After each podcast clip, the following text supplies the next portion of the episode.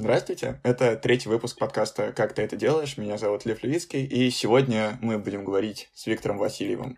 Э, Виктор очень интересный и разносторонний человек. Он психолог, писатель, оратор, философ, автор «Белой книги», книга, которая изменила мою жизнь. Э, Виктора и психология — это, на мой взгляд, слова, которые стоят рядом в какой-то степени, и Витю, правда, очень часто ассоциируют именно с психологией, и мы будем об этом сегодня говорить, но не только об этом. Я хочу поговорить с Витей про его путь, про решения, которые он принимал, и про его очень интересное мышление, потому что мне безумно нравится, безумно интересно со стороны, как Витя думает, так что попробуем об этом поговорить. Витя, спасибо большое, что пришел. Все, что хотел, я получил, в принципе, могу уже уходить. Привет, ребята. А если кто это смотрит на видео, то, соответственно, какая история? Камера передо мной спереди, лев передо мной справа. И вот я иногда буду между вами как-то разрываться. Если что, возможно, постоянно буду на льва смотреть. Спасибо за... Ну вот, я сказал, что все. Зачем вообще дальше жить, если мне такое уже сказали? Типа, по-моему, все. Да, все приходят, Спасибо. Все приходят, ко, все приходят ко мне на подкасты послушать, как я им говорю комплименты. Но а, начнем с такой темы, которая для меня очень важная и личная. Э, дело в том, что «Белая книга» за авторством писателя Виктора Владимировича Васильева, как я э, давеча узнал, готовясь к подкасту, это про некоторые другие детали создания этой книги. Это первая книга по психологии, которую я прочитал вообще в своей жизни. Я прочитал ее в далекие свои 15 лет, когда я заканчивал 9 класс. И для меня она стала такой точкой входа в психологию, которой я интересуюсь после этого. Вот мне сейчас 21, получается, больше 6 лет. И на самом деле ты написал белую книгу в 2014 году, а, когда о психологии говорили мало, и это была такая довольно табуированная тема, на мой взгляд. А, я прочитал ее в 2015 году, когда о психологии все еще говорили довольно мало. Сейчас о психологии говорят сильно больше, на дворе 2021 год. В принципе, тема ментального здоровья очень активно обсуждается. И я бы хотел спросить тебя, почему, по-твоему, вообще э, люди начинают этой темой интересоваться, и как за эти семь лет поменялось отношение к психологии, потому что, я думаю, ты это активно видел и в том числе участвовал в ее популяризации. Спасибо за вопрос. А, ну да, психология это андеграунд, Фрейд отец андеграунда такой такой, против государства. Там, давайте их свергнем. Они все помешаны, неважно на чем. Смотри, на самом деле не видел я практически ничего. Я, если кому известный, неизвестный инвалид, я частично парализован. я как веган, знаете, типа веганы постоянно говорят, что они веганы. Я такой, ребят, я инвалид. Раньше я избегал этой темы, а потом мне начали платить пенсию, притом такую пенсию, что я начал этим гордиться. А, так вот, в основном я не выхожу из дома никуда и никогда.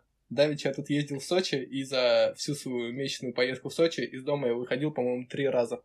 Если не считать поездок туда, там, и обратно. Я к чему? Нет, не видел. В основном я вижу свой монитор, свою кровать, и что там происходило с психологией, вижу только то, что мне пишут. Ну, как, э, как, как поделюсь своим, как изменилось для меня? Если раньше, первый там, 2014-2017 мне говорили, Виктор, вы как Зеланд, вы читали Зеланда? То с 2018 где-то, и да, конец 2017 где-то так. Все такие, Виктор, вы читали Курпатова? У вас как красная таблетка, и даже, даже кое-кто, уж упомяну, упомяну, я очень смеялся, в Инстаграме был отзыв, кое-кто написал, что белая книга, это как Курпатов под галлюциногенами. Я такой, я такой, вот этим можно уже гордиться. Тут все, тут. Я когда-то в газету Спид-инфо попал, а тут меня сравнили с Курпатовым в таком формате. Типа, все, почти как сын, дерево и дом. Вот. Ну, почему все-таки люди интересуются психологией сейчас больше, чем раньше? А, да и раньше интересовались, потому что когда у человека там какие-то его потребности базовые более-менее не удовлетворены, он такой метается, как волк, и такой, типа, вот, мне плохо, надо удовлетворять, а удовлетворю и буду счастлив. Потом он их удовлетворяет, а оказывается, что счастлив он не стал. Короче, жизнь стала лучше, поэтому люди увидели, что теперь, чтобы было лучше и в психологии. Mm, прикольно. То есть, э, в каком смысле жизнь стала лучше? А, в прямом, в одной книге это был, кто это был-то? Это была психология масс Густава Либона. Он описывал, что, соответственно, перед революциями, внезапно, именно перед революциями, обычно условия жизни были хорошие. И именно что лучше, чем за долгое время, и люди поэтому там начинали вольнодумствовать. Mm. Так что вот, прямо я считаю, что сейчас очень сытное время. Да, да, конечно. Тут я согласен, что мы реально живем Поэтому... лучше, чем когда-либо все стали сытно жить, но оказалось, что счастье это не принесло. Они такие, mm-hmm. блин, пора mm-hmm. свои беды с башкой лечить, как ты сказал. Вот. Мне э, очень понравилось, я когда я готовился к подкасту, я посмотрел твою 15-минутную лекцию, э, где ты такой э, в модном свитере, что ты говоришь со сцены э, про счастье. И угу. ты там сказал, на мой взгляд, очень классную штуку. Я, кстати, даже не помню, когда эта лекция была, но довольно давно, наверное, лет пять назад. 2015 а... год, конец, это был University Talks, это был почти что TED. Вот. Ну, мне на самом деле очень понравилось. Я там за 15 минут два для себя словил крутых инсайта. Но э, первый ты там говоришь очень крутую фразу, что сейчас э, в самом конце, что человечество, человечество стоит перед очень серьезными вызовами, социальными, экономическими, и ни один институт не может это решить. То есть ни религия, ни государство, что э, это можно решить только нам самим, если мы собой будем заниматься. Мне очень понравилась эта мысль тогда. Вот как бы шесть лет спустя, как ты на это смотришь? А, это как раз тот кусок, за который мне невероятно стыдно. Да, правда? Конечно. Дело было как. Есть, значит, книжка, там Диана Олсут и кто-то еще, «Маски авторитарности. Очерки о гуру». Это книга о том, как в различных, как авторитаризм прокрался в различные культы, где-то даже в буддизм и так далее, и где вместо того, чтобы делать хорошие дела, люди делают власть. И вот нам описывалось, что, в принципе, такие тоталитарные личностные культы, забыл, ну, неважно, в общем, что эти культы личности проходят сквозь две ярко выраженные стадии. Это мессианское обращение и апокалиптическая паранойя. И мессианское обращение, это когда выходит этот человек такой, говорит, я просто, просто, я сделаю, я сделаю из этой земли небо, мы сделаем рай, вам будет хорошо, все будет решено, а мировая столица будет перенесена в новые Усики. Вот, Москву переименуют в старые Усики. А второй шаг, апокалиптическая паранойя, это когда тому, у кого был культ, поскидывали денег, но светлого будущего не началось, все увидели, что он просто живет за донаты и их ест. И начали расходиться. Они такие, типа, знаете, скоро будет конец света, там не было видения, и теперь надо всех еще активнее завлекать в нашу... Спасемся только мы, только наша секта. И вот, вот эта вот часть реплики, это я, это я развлекался на тему того, насколько можно завлекать народ с помощью апокалиптической паранойи. И за это мне стыдно. Так что вот, мне стыдно и за мессианские обращения, и за апокалиптические паранойи, и за то, что вообще вместо того, чтобы делать хорошие дела, накапливал себе некий вот такой человеческий массу mm. людей. Вот. А как у тебя изменилось к этому восприятие, к накапливанию массы людей? Um, есть такая поговорка, типа там, делай, что должно, и будь, что будет. У меня вот сейчас не видно, но у меня... А если я камеру поверну, то все увидят, что не где-то на море, в Хрущевке. Просто, просто у меня тут мини-студия. Так, я боюсь, я его не перенесу. В общем, у меня тут статуя Будда. Я глубоко уверен да, в то, мы что поговорим об этом обязательно тоже. Он невероятно крутой, он крутейший. И вот карма. И теория кармы, насколько я ее понимаю, она в общем и целом о чем? Она о том, что все плохое, что со мной происходило, происходило не потому, что люди вокруг плохие. Люди вокруг-то, может быть, плохие, но плохое они могли делать кому угодно, а досталось мне. Потому что я когда-то, возможно, в других жизнях, возможно, невероятно давно, там другой цикл свертывания и развертывания вселенной, делал примерно ровно то же самое. И вот все то, что мне тут не нравится, это не потому, что тут плохо, а потому что я когда-то давным-давно делал вот ровно все то же самое. И я к чему? Если я буду набирать человеческую массу, просто целью набрать человеческую массу для своих каких-то целей, то в дальнейшем, возможно, в следующих жизнях или когда угодно, когда я буду тянуться к знаниям, к чему-то светлому и так далее, я буду натыкаться на людей, которые будут набирать людей просто чтобы набирать людей, и буду лишнее время за ними ходить. То есть, в общем, вот. Угу. Сам себе свинью подкладываю. Кармическую. Вот так я к этому отношусь, и я стараюсь этого не делать. Ну, про буддизм мы еще обязательно поговорим. Для меня это тоже важная тема. Я хотел поделиться второй, вторым классным наблюдением из той лекции. Я просто себе на днях будильник купил в Икее. У меня был, короче, план начать ложиться и вставать без экранов. И для этого я себе хотел офлайновый будильник, который просто со стрелочками. А, и у него произошел побочный эффект, потому что, ну, насколько это сработало насчет ложиться без экранов, мы еще когда-нибудь будем судить. Но я каждый раз, когда я вижу этот будильник, он такой был как бы не дешевый, но он такой симпатичненький, золотистый, красивый. Ой, сейчас его даже покажу. Э, покажу? Да, покажу. Вот, реклама будильника из Икеи. Вот он, он очень клевый, он прикольный звук издает. И каждый раз, когда я вижу этот будильник, я смотрю на него и думаю, какой кайф, это красивый, э, недешевый будильник, который я выбрал для себя, чтобы мне было от него лучше. И каждый раз, когда я на него смотрю, мне от него становится лучше. А ты в лекции рассказывал про старые вещи, которые нас окружают и напоминают нам о прошлом, и из-за этого тянут нас назад, создают неприятные, повторяют неприятные шаблоны. И про новые вещи, которые мы можем сами выбрать, чтобы они делали нас счастливее. Меня эта мысль очень зацепила на фоне моих размышлений про будильник из Икеи. Вот такие дела. А, давай поговорим немножко про твой путь. Ты уже упоминал, э, э, что у тебя парализована часть тела. А, при этом ты очень активно увлекаешься психологией, буддизмом. И расскажи, вот как ты к этому пришел, как это было тогда э, в далекие времена, собственно, про ту э, саму историю, которая у тебя произошла э, в 20 лет, в 21, насколько это получится. Вот, потому что... рассказать, как травма произошла?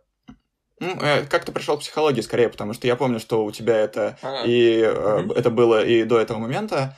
А почему я хочу об этом спросить, потому что со стороны Виктор Васильев выглядит как такой мега просветленный чувак, который все, все про всех знает. А, вот, как тот, та, тот самый... Месси... Мне, собственно, когда я сказал про эту мессианскую штуку, мне срезонировало, что это как бы не только в лекции, это, в принципе, у тебя так устроено э, взаимодействие с миром, во всяком случае, внешне. Ты заходишь на страничку, там тебя встречает статус, что учу делать любые дела, не вставая с дивана, и очень интересно, как люди приходят к такому состоянию, потому что я знаю, я-то знаю, что это, конечно, то, что ты все знаешь, это не на 100% правда, но ты правда знаешь и видишь намного больше, чем другие люди, которых я знаю, просто исходя из моих наблюдений.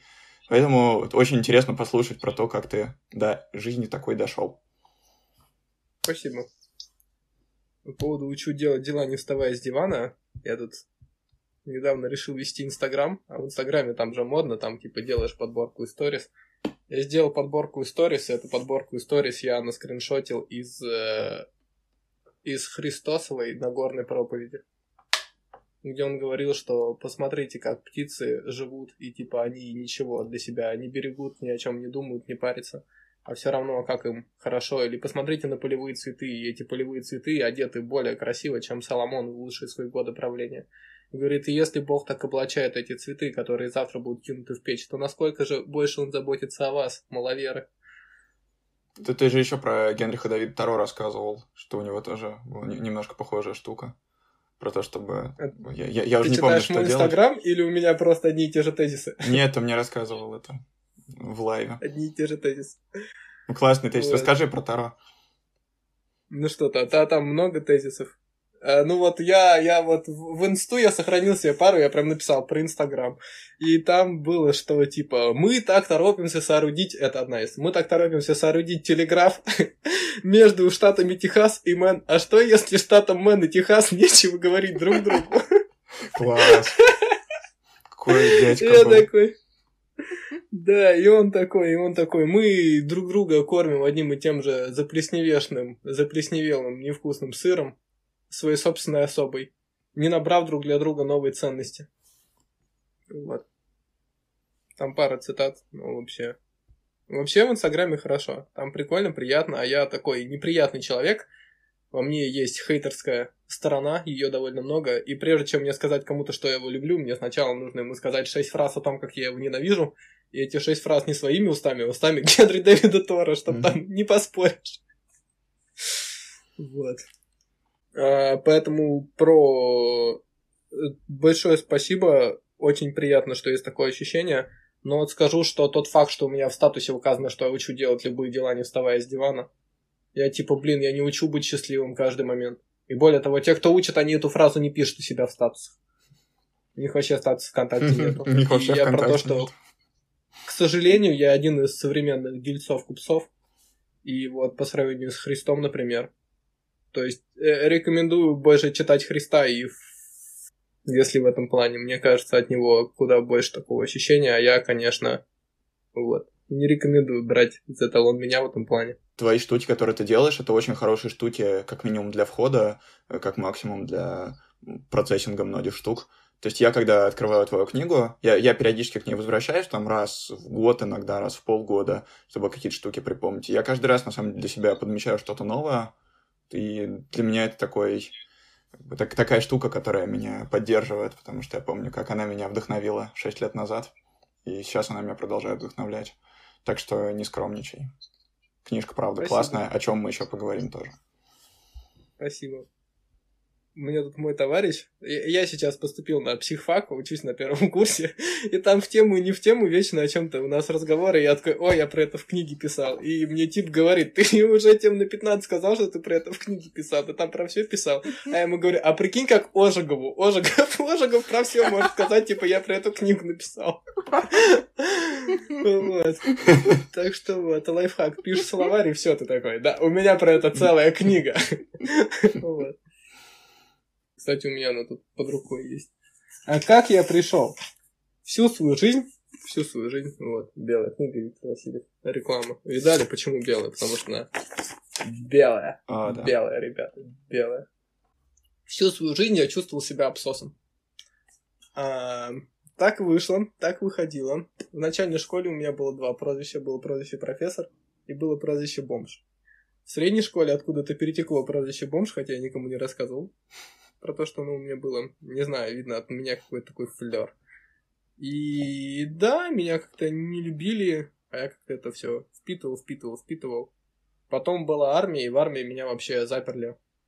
Кое с какими ребятами меня унижали 60 человек из 80, с которыми я был заперт. Вот. Это самый неприятный период в моей жизни, куда более неприятный, чем травма. И все началось чуть пораньше, все началось со школы. Мне казалось, что абсолютно не нравлюсь девушкам. Потом оказалось, что это было глубокое заблуждение. И надо просто подойти и спросить. Вот. Но Витя был не в курсе. И я читал, все началось с пикапа. Я наткнулся на какие-то книги, там в книгах рассказывалось, там удивительно. Контакт мужчины с женщиной кончался чем-то приятным. Я такой, нифига себе, так бывает. Вот. Читал пикап, соответственно, пикапер Сия Руси, он параллельно преподавал эриксоновский гипноз, НЛП. И я такой этим накидался, навкидывался. Ну, а потом в какой-то момент обнаружил, что это все. Что психология круче. Вот. Ну, вот так это произошло. То есть я всегда себя чувствовал абсосом, пытался с этим что-то сделать. После армии меня ненавидели, и я прям лег, приехал домой и лег на диван, не мог ничего делать. Параллельно искал средства, что с этим сделать. Потому что мне не нравилось, что я лег на диван и не могу ничего с этим сделать, только могу у себя ненавидеть. Вот так. А в какой момент произошла травма, из-за чего и как это повлияло на твое изучение психологии, скажем так? А, тут мы подходим к деликатной теме, которую я расскажу предельно деликатно. Думаю, тебе знакома эта история. А, во-первых, расскажу я грязный лгун. На этой, на этой книге написано «Автор попал в аварию». И каждая строчка этой книги была обкатана в боях с параличом. Господи, какой пафосный текст, и я им на самом деле очень доволен, его писал я. Текст хороший, да. И... Спасибо. Там, да, там, там каждая строчка, что прочитай, и ты, типа, не останешься прежним, что-то. Это типа, последняя книга по саморазвитию, которую ты прочитаешь, мне очень понравилось. Да, да, да, мне, мне, мне на самом деле, я говорю эти пафосные фразы, а мне потом так стыдно, потому что Потому что нет, это не последняя книга по саморазвитию, которую ты читал. Для меня была первая книга по саморазвитию, которую я прочитал, я совершенно не жалею об этом. Так что да. Спасибо, спасибо. Ну, в любом случае, я такой думаю, типа, стоило ли оно, и вот. Деньги, слава, любовь проходит, а стыд остается. И типа, нет, я помню про каждую мелочь. От меня однажды девушка ушла, а я, а я у нее, короче, стырил такой маленький этот рулеточку. До сих пор стыдно. Семь лет прошло. В общем, не рекомендую, ребят. рекомендую не делать то, за что будет стыдно, потому что все профиты проходят, а стыд остается. Не, его можно проживать, и я это и делаю, когда про это рассказываю. Вот. А что ты спросил? А то я вечно куда-то улетаю головой. Про деликатную историю. Да, соответственно, а, я проводил одну интересную психологическую практику, в результате которой я выпрыгнул из окна. Эм, да, вот так вот случилось. Я выпрыгнул из окна, я повредил себе позвоночник, сломал позвоночник, повредил спинной мозг. С тех пор я частично парализованный, и первая большая задача для меня была, э, во-первых, убедить всех окружающих, что они не виноваты. А, во-вторых, как-то себя после этого принять и полюбить. Потому что если до этого я не верил никому в мире, никому вообще не доверял, то тут я потерял возможность доверять самому себе. Потому что это такой, ты когда приходишь себя в реанимации, такой, типа, я сломал свою жизнь. Такой, типа, вот хоть кому-то верил, теперь некому. Ну вот, вот так вот произошла травма, и... А, и на самом деле, стоит признать, что один из пафосных текстов был правдой, что моя теория прошла обкатку как раз-таки именно вот как тут написано, как я и сказал, каждая строчка этой книги была обкатана в боях с параличом. Да, эта теория прям проверилась, я прям попал в специфические условия, в специфический тест-драйв, и довелось увидеть, правда ли так работает голова или нет. Как мне показалось, правда, потому что идеи из книги мне очень помогли. Поэтому книгу описал, и более того, у меня было ощущение, что я умру. Сначала у меня было ощущение, что я умру в конце этого дня, и оно держалось долго. Потом, что типа у меня остался примерно месяц, и книгу я писал, чтобы напоследок после себя оставить хоть что-то хорошее, хоть что-то полезное. Mm. Типа, блин, у меня сработало, поможет и другим. То есть ты еще в реабилитации начал писать книгу, да? Да, да, я, я прям, я хотел успеть ее дописать до тех пор, пока умру. Угу. Успел. Потом в какой-то момент я увидел, что я все не умираю, не умираю, а здоровее становлюсь, а чувство это остается. Я такой, господи, да я долбанутый, походу, я, походу, не умираю.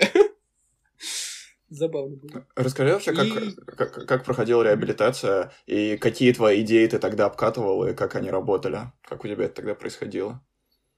Да и будет проходить. В частности, у меня было чувство, я прям помню, как до тех пор, пока я добрался, у меня есть техника одна из, она называется аудиоаффирмации. Типа берем аффирмации, записываем их в аудио, ну и слушаем. Гениально.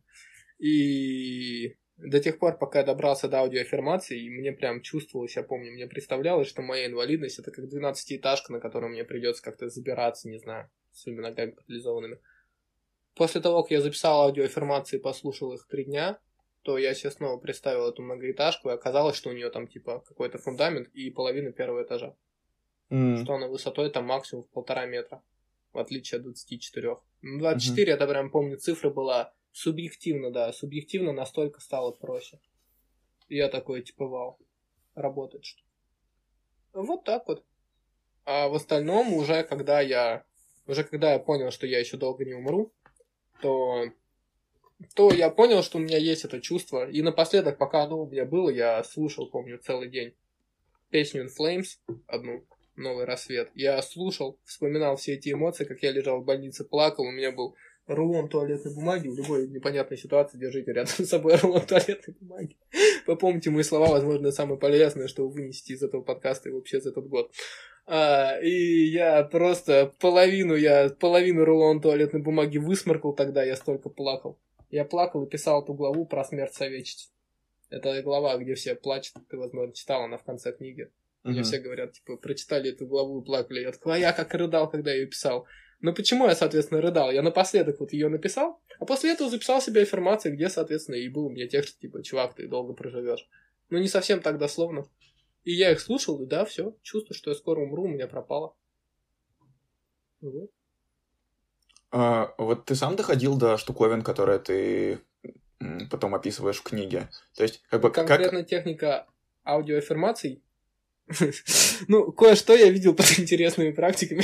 а конкретно технику аудиоаффирмации я почерпнул из книги автора звали Род Джеффрис. Эта книга была на три страницы.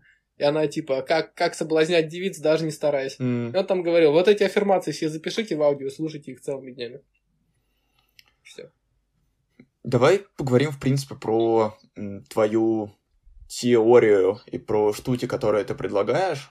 Просто, ну, как бы белая книга видится мне такой довольно целостной штукой, которая, правда, со многим помогает справиться, но у тебя с тех пор еще очень много всего добавилось, у тебя там выходили одни онлайн-курсы, другие онлайн-курсы, поэтому, ну, сейчас будет максимально открытый вопрос, просто э, попытайся описать классные штуки, которые работают, э, какие-то неочевидные, и которые, как тебе кажется, стоит попробовать мне, кому-то, кто услышит этот подкаст, потому что чем меня очень привлекла белая книга сразу же? Тем, что там дается две неочевидные штуки, BSFF и аффирмация. И это штуки, которые особо ну, на каждом углу не встретишь. И потом в твоих других э, видео тоже даются какие-то нестандартные концепции, нестандартные подходы. И, в общем, тебе микрофон. Представь, что к тебе приходит человек, который спрашивает, Витя, что мне делать? И у тебя такой а, а, открытый медиум. Хорошо. Так. Внезапно скажу загадочную вещь. Это сложный вопрос. Вопрос сложный, вопрос большой. Потому что, в частности, есть люди, которым, к примеру, часто, как мы представляем себе поход к психологу, мы приходим к психологу, и мы ему рассказываем там про свои детские травмы, про свои переживания, и нам становится легче. Это работает практически всегда, много где работает. У меня однажды была леди, клиент.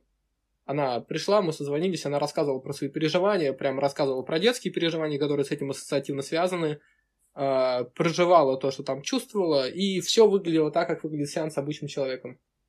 Но я чувствовал другое. Я такой говорю, а знаешь что? А давай мы перестанем этот сейчас вот этот, эту штуку, давай мы с тобой попробуем просто помолчим. Она такая, просто помолчим, я такой, просто помолчим пару минут. Она пришла, у нее было напряжение в теле определенное. Мы молчали. Она такая, типа, оно проходит. Очень быстро проходит. Я такой, да, оказывается, просто молчать надо было. И очень смешно, что если для всех работает рекомендация, ты понял, какая, то для нее работает ровно противоположная.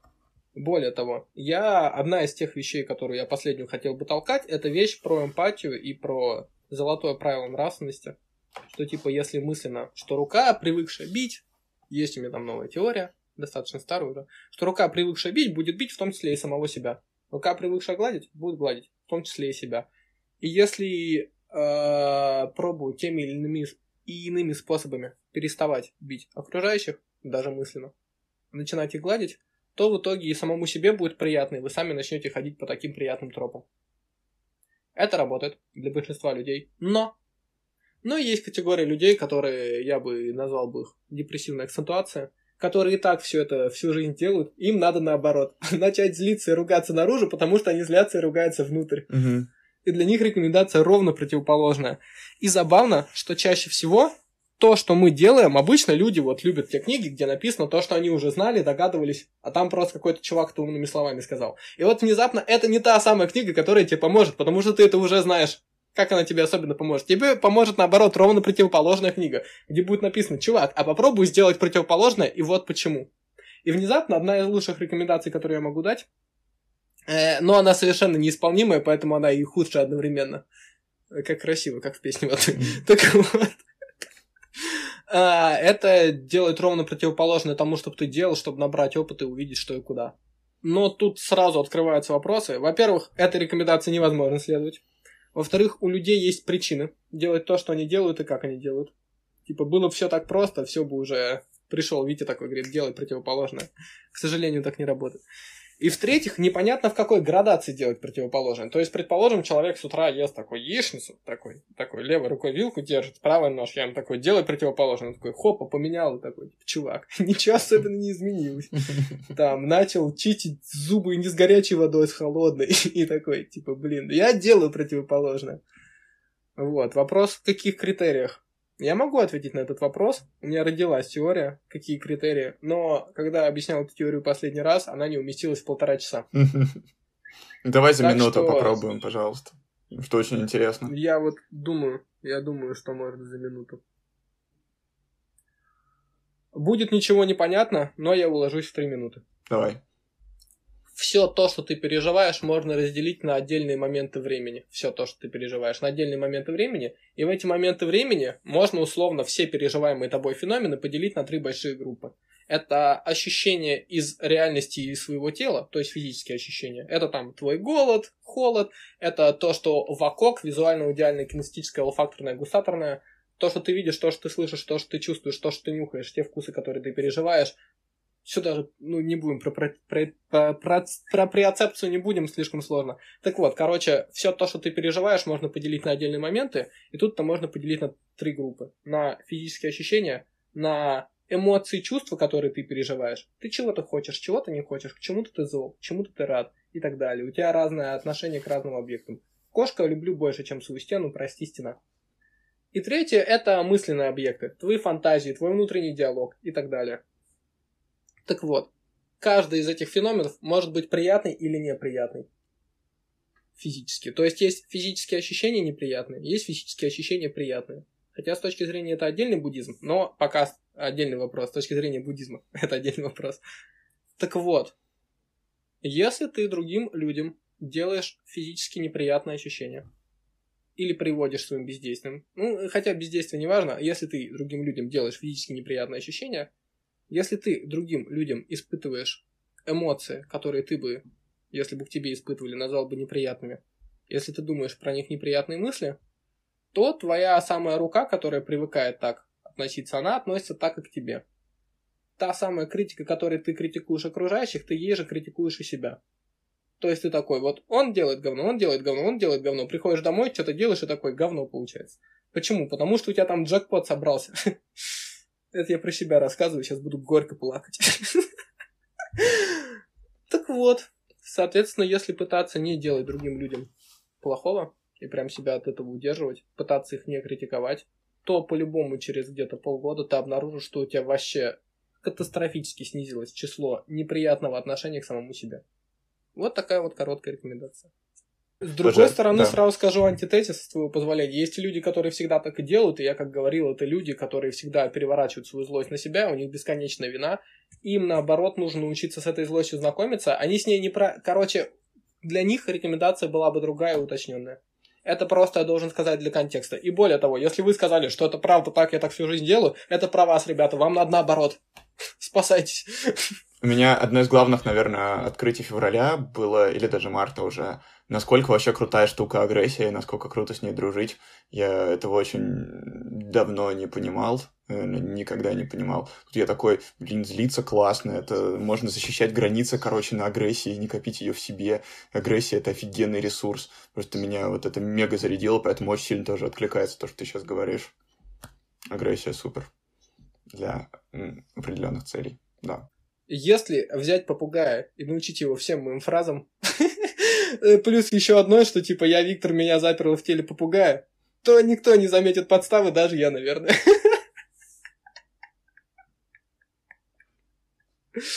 Э, в свое время я думал нанять себе человека, которого я бы, если мне будет когда-нибудь по карману, я бы нанял себе человека, который бы ходил со мной постоянно человека большого ума, которому я бы рассказал бы все, что я думаю, он бы запомнил цикл моих мыслей, он бы ходил рядом и рассуждал бы в цикле моих мыслей, а я бы, наконец, бы в голове замолчал, я такой, он думает за меня, мне уже не надо. Вот одна из штук, которая не знаю, сработает или нет, но она смешная. Типа, прикинь, человек рядом с тобой идет и говорит все то, что ты бы думал, а ты такой, наконец-то, я могу не думать, он за меня работает. Ну, про то, как ты думаешь, я тоже еще хочу поговорить ближе к концу. Это очень прикольная штука будет. С техниками, с одной стороны, они работают, с другой стороны, есть старая такая шутка, что, типа, были какие-то монахи в храме, они там, буддисты считаются, они сидели, медитировали, а к ним пришел кот, и этот кот подходил и, короче, их отвлекал. Этого кота стали привязывать, этого кота стали привязывать, чтобы не мешал. И так вышло, что монахи какие-то старые там то ли умерли, то ли неизвестно, что с ними стало. Остались новые. Кот умер. Умер кот, которого привязывали перед медитациями. И они завели нового кота и стали нового кота привязывать перед медитациями. Потому что решили, что типа кот это нужная, привязанный кот это нужная деталь для этого. И с техниками тут примерно то же самое. Все техники, которые попадали ко мне в руки, я использовал до тех пор, пока они у меня в руках не разваливались. Для того, чтобы начать чувствовать этот элемент, который в них работает. Mm-hmm. В частности, есть такая практика, про которую многие слышали, хоапонапона. Ее описывал Джо Витали, и там история о том, что, мол, на Гавайях есть некие лекари, они даже не знают о человеке, и им рассказывают про его беду. Они начинают говорить четыре фразы. uh, I'm sorry, forgive me, I love you, I thank you. В ином порядке. I love you, I thank you, I'm sorry, forgive me. Начинают они говорить на гавайском, не на американском. И это приводит к тому, что человек лечится. Удивительным образом. Я в свое время взял эти четыре фразы, я решил, знаете, типа, мне не нужен внутренний диалог и мысли. Поэтому я решил взять и замостить этот слой для того, чтобы научить, научиться видеть, что происходит в чувствах. Как бы это описать? Допустим, у нас есть три полупрозрачных экрана друг на другом. На одном показывают одно шоу, на другом другое, на третьем третье. И какой-то передоз мы ничего не понимаем. И мы хотим рассмотреть хотя бы одно, для этого нам нужно на другом экране сделать статичную картинку. И вот точно так же я хотел разобраться. У меня есть три области, у меня есть эти самые ощущения физические, у меня есть чувства, эмоции и есть мысли. Я хотел разобраться с тем, какие бывают чувства и эмоции, и для этого мне нужно было ощущение застолбить. Это довольно легко, садишься и не двигаешь. Вся, в той или иной степени. И нужно было с мыслями разобраться. И вот я решил, что мысли мне не нужны, и нужно их сделать одинаковыми. И тогда я записал в аудио эти четыре фразы «Я люблю тебя», «Спасибо тебе» «Извиняюсь перед тобой», «Прости меня» и добавил пятую «Я рад», «Мы рады, что ты есть». Она была «Мы mm. рады, что ты есть». И я их слушал на повторе круглыми сутками на протяжении месяца. На протяжении месяца я их слушал. Каждый раз, когда я о чем-то задумывался, я старался только их думать про себя. И каждый раз, когда я задумывался о чем-то другом, я где-то через две минуты себя ловил и начинал снова их мысленно повторять. И я это делал для чего? Я не ожидал, что они волшебным образом сработают, и почему бы и нет. Я ожидал, что я себе из этого слоя сделаю сплошной такой узор и смогу увидеть, соответственно, что на другом экране. И вот я делал это целый месяц, потом мне надоело. Удивительно. Но я остался... На самом деле, эта практика перестала переносить, приносить те плоды, которые я от нее ждал. Я к чему? Я их перепробовал много, все они развалились в моих руках, и настолько развалились, что я даже не могу советовать какую-то отдельную. Как мне кажется, я почувствовал общий принцип, я постараюсь его описать, но вот я его уже описал. То есть я хочу написать полноценную работу и другие некоторые практики, которые будут выходить из этого принципа, и они будут работать. Но в какой-то момент они тоже перестают работать, потому что они это как привязанный код. Угу. Какой принцип ты имеешь в виду? Вот то, что я говорил про руку, которая будет бить, которая привыкла бить, будет mm. бить в том числе и саму то себя. это самый главный принцип, да? Да. Интересно. И там немножко, конечно, то есть с чувствами все посложнее. В каком случае возникает эмоция? Эмоция отвращения возникает не потому, что ты подумал, мне отвратительно, а потому что ты, например, по привычке ешь тогда, когда уже не хочешь есть. Потому что ты сидишь, например, меня слушаешь, и в какой-то момент, например, в какой-то момент ты чувствуешь, что тут бы уже твоя пора сказать, а Вите бы пора, допустим, завалить. Допустим. Угу. Гипотетически. Допустим. Но, как воспитанный человек, которого приучали такого не говорить, ты молчишь. И это самое чувство. И вот точно так же ты везде по жизни, тебя вот приучили, и ты ешь больше, чем хочешь. Ты в спортзале тягаешь больше, чем хочешь. Меня тут расстреляют, конечно, потому что это главный тезис. Типа, в спортзале делай больше. Но, короче, да. И вот, вот так происходит. У тебя немного отвращения по жизни, ты немного испытываешь больше этих эмоций. И со злостью то же самое. Я предлагаю со злостью ну, тут сложный вопрос, потому что все мудрецы всегда говорят, типа, валите от злости на всех скоростях. Но при этом мы, соответственно, понимаем, что было бы хорошо. В первую очередь признать, что она есть, научиться ее различать и увидеть, почему она рождается. Потому что гипотетически, если ты этому научишься, то ты увидишь, что она у тебя рождается вот. Вот потому что Витя уже там толкает телегу пятиминутную, а тебя достала, а ты, короче, киваешь вот так. Тебе хочется сказать что-нибудь свое, и тебя это злит, как пример. Но и я, может быть, даже сам молчишь. этого не осознаю при этом, потому что я э, не умею распознавать свою злость на слабых сигналах. Вот это прикольно. И вот именно для этого, для того, чтобы научиться ее распознавать, не потому что, типа, злость там хорошо в какой-то степени. Во-первых, да, нам придется на некоторое время решить, что злость хорошо, потому что иначе мы ее себе да не, не я согласен, да, это, это прикольно. Но, типа, да, опасная штука, это как яд, предлагаю быть с ним аккуратным. Почему? Потому что все мудрецы так предлагали, я не дурак. Вот что я понял в своей жизни, я понял, что я дурак, и лучше я послушаю тех, кто поумнее. Вот, это я точно понял. Я не понял, как связано то, что ты всегда чувствуешь немножко больше отвращения, чем осознаешь, и принцип, что рука, которая привыкла бить, будет бить. Я вот этот вот переход не понял. А... Вот ты сказал, я его тоже теперь не понял. Спасибо, у меня стройная теория была. Опять, опять это мне тут Лев какой-то вопрос в Телеграме задал тоже по поводу этой теории. Я там длинную простыню написал, а в конце еще его послал. Да, сказал, если да, ты да, такой да. умный, сам свою теорию придумай. Потому что, да, я наткнулся на вопрос, который ее не объясняет. А, тут могу лишь закрыться анекдотом про этот, про топоры и бензопилу, Давай. про то, что, короче, сибирским э, э, тем, кто лес валит, им попала в руки японская бензопила, они такие, вжик, деревья рубят, они такие, круто. И они такие попробовали перерубить сосну, еле она все это режет, они такие, а что если металлический рельс порезать? Они такие, вжик, она сломалась. И они такие, то-то же. И пошли дальше валить лес топорами. А в чем шутка анекдота? В том, что бензопила более прикольно, удобное орудие. Они его сломали, они возможную задачу и пошли дальше пользоваться несовершенными. Так что Прикольно. я тут прикроюсь, типа, моя теория очень несовершенна, на мой взгляд, совершенен буддизм. А свою теорию я для чего описываю? Потому что в буддизме я не разобрался. У меня есть ощущение, что эта моя теория, она... Она в ней сложно, честно признаюсь, в ней сложно разобраться, в четыре раза сложнее, чем во всех остальных но выучив ее, ты поймешь все остальные, ты их сможешь выводить. Она, мне кажется, квинтэссенция всех современных теорий, особенно низкоуровневых, популярных. Низкоуровневых это типа не те, где академики психи, э, психологические. Угу. И я хочу ее распространить, потому что у меня есть ощущение, что если я это сделаю, то мне начнет открываться буддийская вот эта дхарма. Вот с этой целью. Вот что я хотел сказать. Э, мне очень понравилось, что ты сказал, что ты используешь любую практику, пока она не развалится у тебя в руках. И мне кажется, ну, что это супер адекватный подход как раз. Я не вижу в этом никакой проблемы, я наоборот считаю это супер правильным. И как бы не, не, а, практика, мне кажется, работает до какого-то момента, а потом она или перестает открывать себе что-то новое, или перестает уже двигать тебя вперед, как раньше, просто потому что у тебя какие-то штуки внутри подгрузились до этого уровня уже сами по себе, и тебе не надо осознавать их дальше, как они работают. И мне очень понравилась именно метафора про то, что штука разваливается, но при этом ты видишь какое-то зерно, которое от нее остается, и можешь к нему обращаться. Поэтому все-таки рассказываю про практики, короче. Прикольная штука. А, позволь слушателям, чтобы они развалились у них в руках тоже. А, ну, Тогда начну с популярного, раз про аффирмации много кто слышал на самом деле. Есть популярное мнение, которое... Мне один товарищ очень много обидных слов написал. Он мне написал, что я обскурант, что я прям толкаю прям тьму. И ссылался на Выгодского на то, что типа вот есть, что я в своей книге писал, что типа нельзя использовать и не надо использовать отрицание в аффирмациях. А он, ссылаясь на Выгодского, говорил, что там...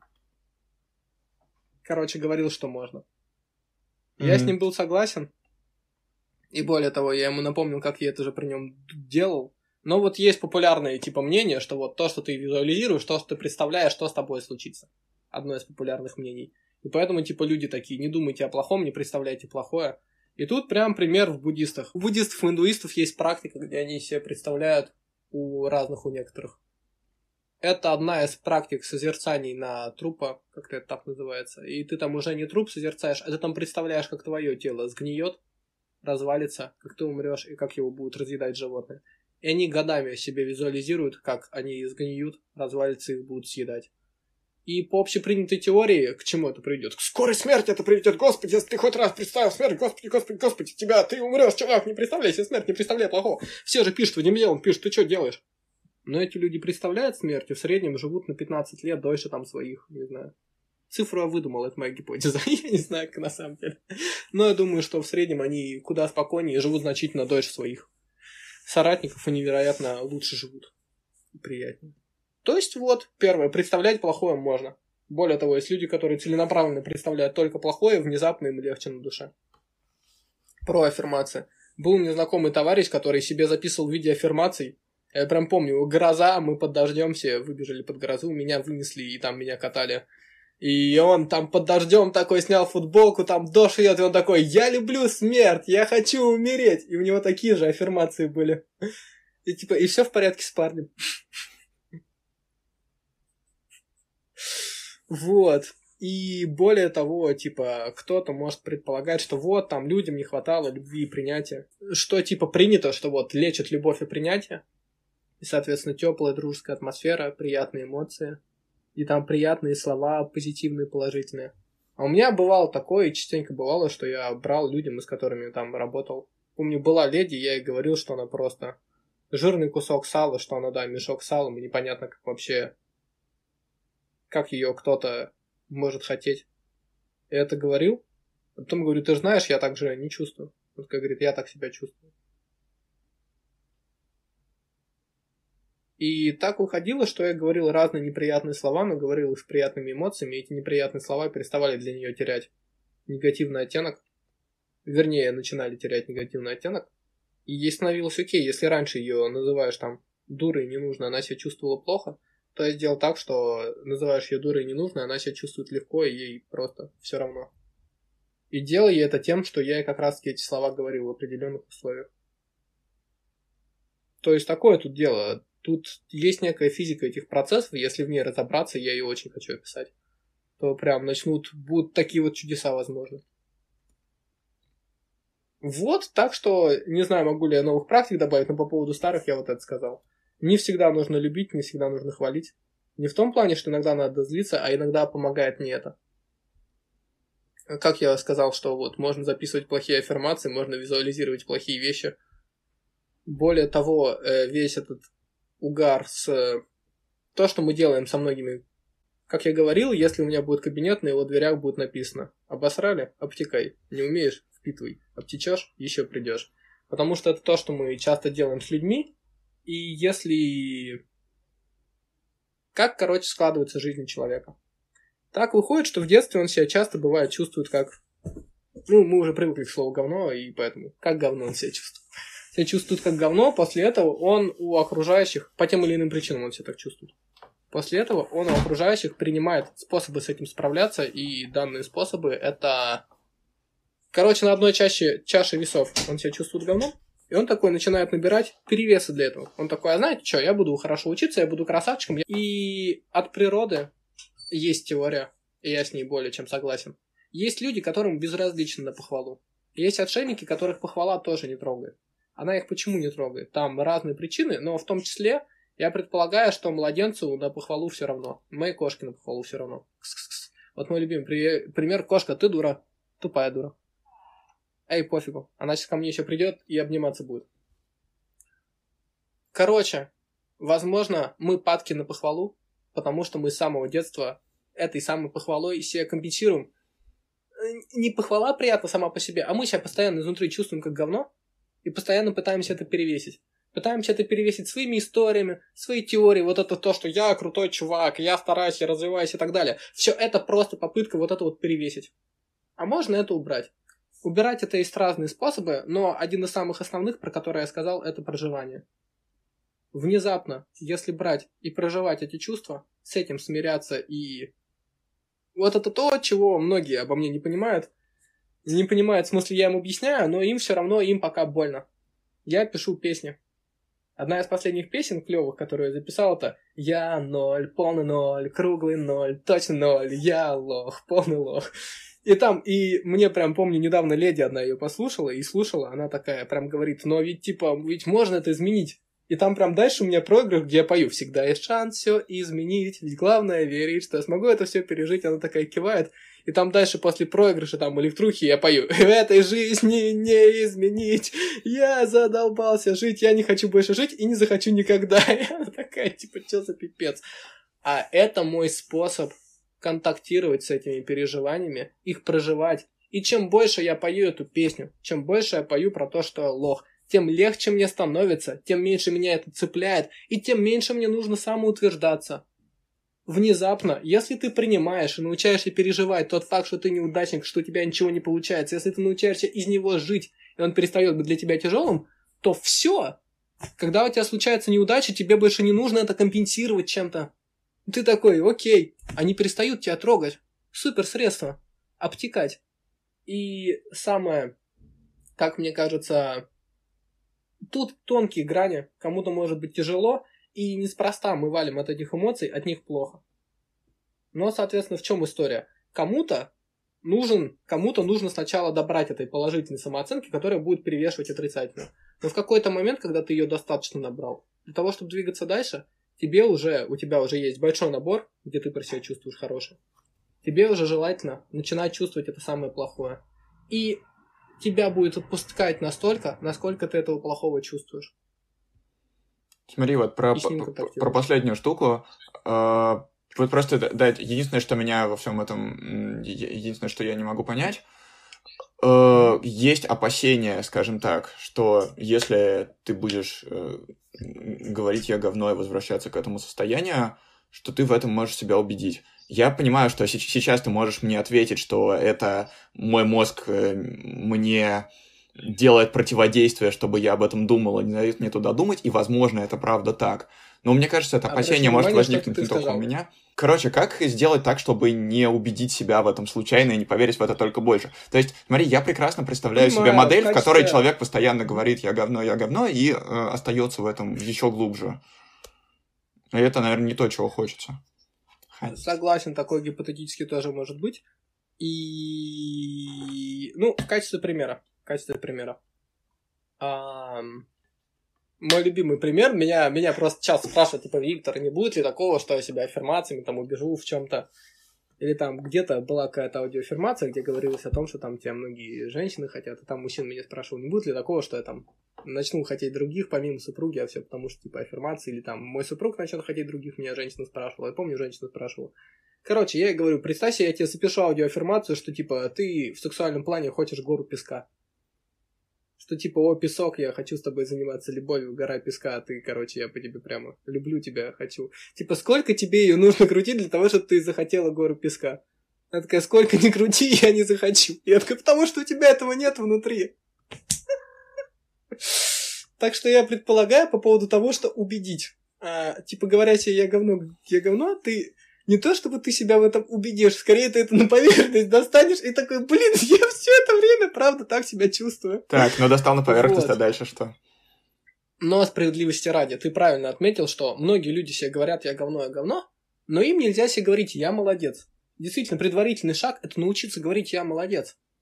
То есть, как я сказал, первый этап, который есть и который важен, о котором у меня вся книга. У меня тут вся книга о том, что убедить себя. И как убедить себя?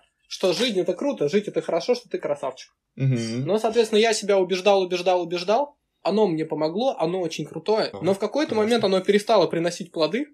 И я такой, ну, настало время проживать вторую чашу весов. Угу. То есть, вот. Проблема там не в том, что человек себе это говорит и в этом застрял. Проблема в том, что он не говорит чего-то другого, и в общем смысле мы снова натыкаемся на некую вариативность и на научный подход, где мы эксперименты делаем. То есть, что я предлагаю? Я предлагаю экспериментальный подход. Снова оказывается, что чем больше человек пробовал, чем больше он видел, чем больше эмпирических сведений накопил, тем лучше. Угу. Не, классный ответ, на самом деле, это как раз то, что я не понимал, а сейчас как понял, такой, а, я понял, классно. А что еще можно попробовать? Мне очень близок подход, что надо пробовать. Более того, с твоего позволения да, скажу, давай. что, соответственно, как я говорил, что местами людям больше всего помогает ровно та рекомендация, которую они не слышали, поэтому местами можно просто смотреть и говорить им антитезу. И поэтому я прямо прям э, уверенным в себе, я говорю, чувак, ты же не уверенный. Неуверенным я говорю, чувак, ты же уверенный. Mm. Ну, в общем, антитезу, ну, ты mm-hmm. понял почему. Просто да. потому, что это сейчас самое эффективное. Да. Но во что из этого я верю? Ни во что. Как говорил и писал Пелевин, мнения автора могут не совпадать с его точки зрения. В новой книге я собираюсь... Э, это не реклама, я ее неизвестно когда допишу, потому что я следую принципу этому интуитивно. Короче, меня спрашивают, когда будет новая книга всю жизнь, я всю жизнь отвечаю, типа, через пару месяцев, через год. И вот ни разу еще не сбылось, так что неизвестно, когда она будет. Не верьте. Виктор, если говорит, не верьте ему. Эм, так вот, я там, типа, говорю, ребята, такие дела, мы там, типа, нас поглотила дисциплина, давайте действовать интуитивно. Почему я это говорю? Я не считаю, что нам надо действовать интуитивно. Я считаю, что есть два подхода. Подход Конфуция и подход Лаудзы. Короче, дисциплинарный и интуитивный. И я считаю, что у нас в государстве и у нас, соответственно, в каждом из нас перевес в сторону дисциплины. И что поэтому я клоню в ту сторону. Но поэтому, будь у нас перекос другой, я бы наоборот топил бы за дисциплину, рекомендовал бы дисциплину. И в книге, в которой я рекомендую себя полюбить, я это делаю, потому что европейцы себя не любят. Ммм, классно. Очень крутая мысль. Но, типа, себя не любить тоже хорошо, и вот. Что делать? Все делать. А если увидите, что Виктор что-то заявляет, вот, например, я в белой книге пишу, типа, там прям главы есть, это легко и это возможно. Где я говорю, что, типа, невозможно возможно, а сложно и легко. Но прям некоторым товарищам, которые очень по этому горели, обязательно я бы сообщил, что, чуваки, вообще-то сложно, давайте признаем. И более того, я когда вслух говорю, что вещи, которые я делаю, они у меня не получаются не потому, что со мной что-то не так, а потому что они сложные. Как бы я ни пытался, они правда сложные, правда сход не получается. Мне легчает изнутри, я двигаюсь вперед. И я, более того, думал написать продолжение книги только когда найду. Найду, где каждый совет из нее вредит. Классно. Вот. Слушай, это очень крутой подход. Ты замечаешь что-то, во что ты веришь, и ты пытаешься делать наоборот. И что-то открывать вообще. Знаю, это очень классно. Пока чуваки каждый год что-то пишут, я типа уже 7 лет ничего не писала, что-то. Mm. Курица сама себя не купит. А это очень крутой, но очень безденежный. Это как раз то, о чем я тоже хотел поговорить. Ты не делаешь релиза. То есть ты делаешь их редко, ты делаешь их мало. И, ну, собственно, твой последний громкий релиз, наверное, это был «Жизнь на максималках» курс большой, прикольный, классный, mm-hmm. который был пару лет назад. А до этого, собственно, была белая книга. Ну, а, ну еще был белый блокнот когда-то в середине, и белый путь, но это даже немного другая история. Вот. Смысл в том, что ты очень много, на мой взгляд, э, думаешь, ищешь, перерабатываешь информацию, и при этом очень мало из этого выходит в свет. И я хотел тебя спросить, как ты это делаешь, потому что у меня не получается не делать релиза, но при этом твой подход близок, например, очень многим моим друзьям, которые думают, что вот придет время, будет релиз. Как ты строишь свои отношения с тем, что у тебя что-то появляется в голове, и с тем, как ты это куда-то отправляешь? По поводу, почему нет релизов. Есть ответ крутой, а есть ответ настоящий. Давай оба. Отвечу настоящий. Я сапожник без сапог. Потому что такие дела... Ну, я, я сейчас круто его отвечу, что вот такие дела, что каждый там... Есть книга Ролла Мэя «Раненый целитель». Я недавно в Клабхаусе побывал на встрече гештальт-терапевтов, и я прям их спросил, ребята, где вы сапожники без сапог? Там товарищ, который говорит, я работаю над правильным питанием и над тем, чтобы типа тело было здоровое и там правильный вес. А у самого у меня неправильное питание, неправильный вес. Ледь говорит, я работаю с контрзависимыми, сама контрзависимая. А, и каждый над чем работает, у того у него там затык. Угу. Моя теория какая? Что у нас рана на 90 пунктов болячая. И вот на 70 пунктов мы ее научились лечить, но на 20 пунктов она есть. Почему не выпускаю? Потому что я критикую свои работы. Я. Но, соответственно, так выходит, что те вещи, где другие люди себя критикуют, у меня получается на них эти смирительные рубашки расстегивать, мне получается им помогать, и более того, в большинстве, да. Короче, другим получать, помогать получается, себе нет себя отчасти получается где-то. Поэтому такой настоящий ответ, почему у меня нет релизов. Вот поэтому. А, по поводу материалов, а, я не понял вопроса. Ну, как бы вот ты что-то придумал, и вот ты решил это публиковать. У тебя же не только книга, у тебя иногда выходят видео, иногда выходят посты. Какой путь должна пройти штука от момента, как ты ее придумал, до момента, как ты ее зарелизил?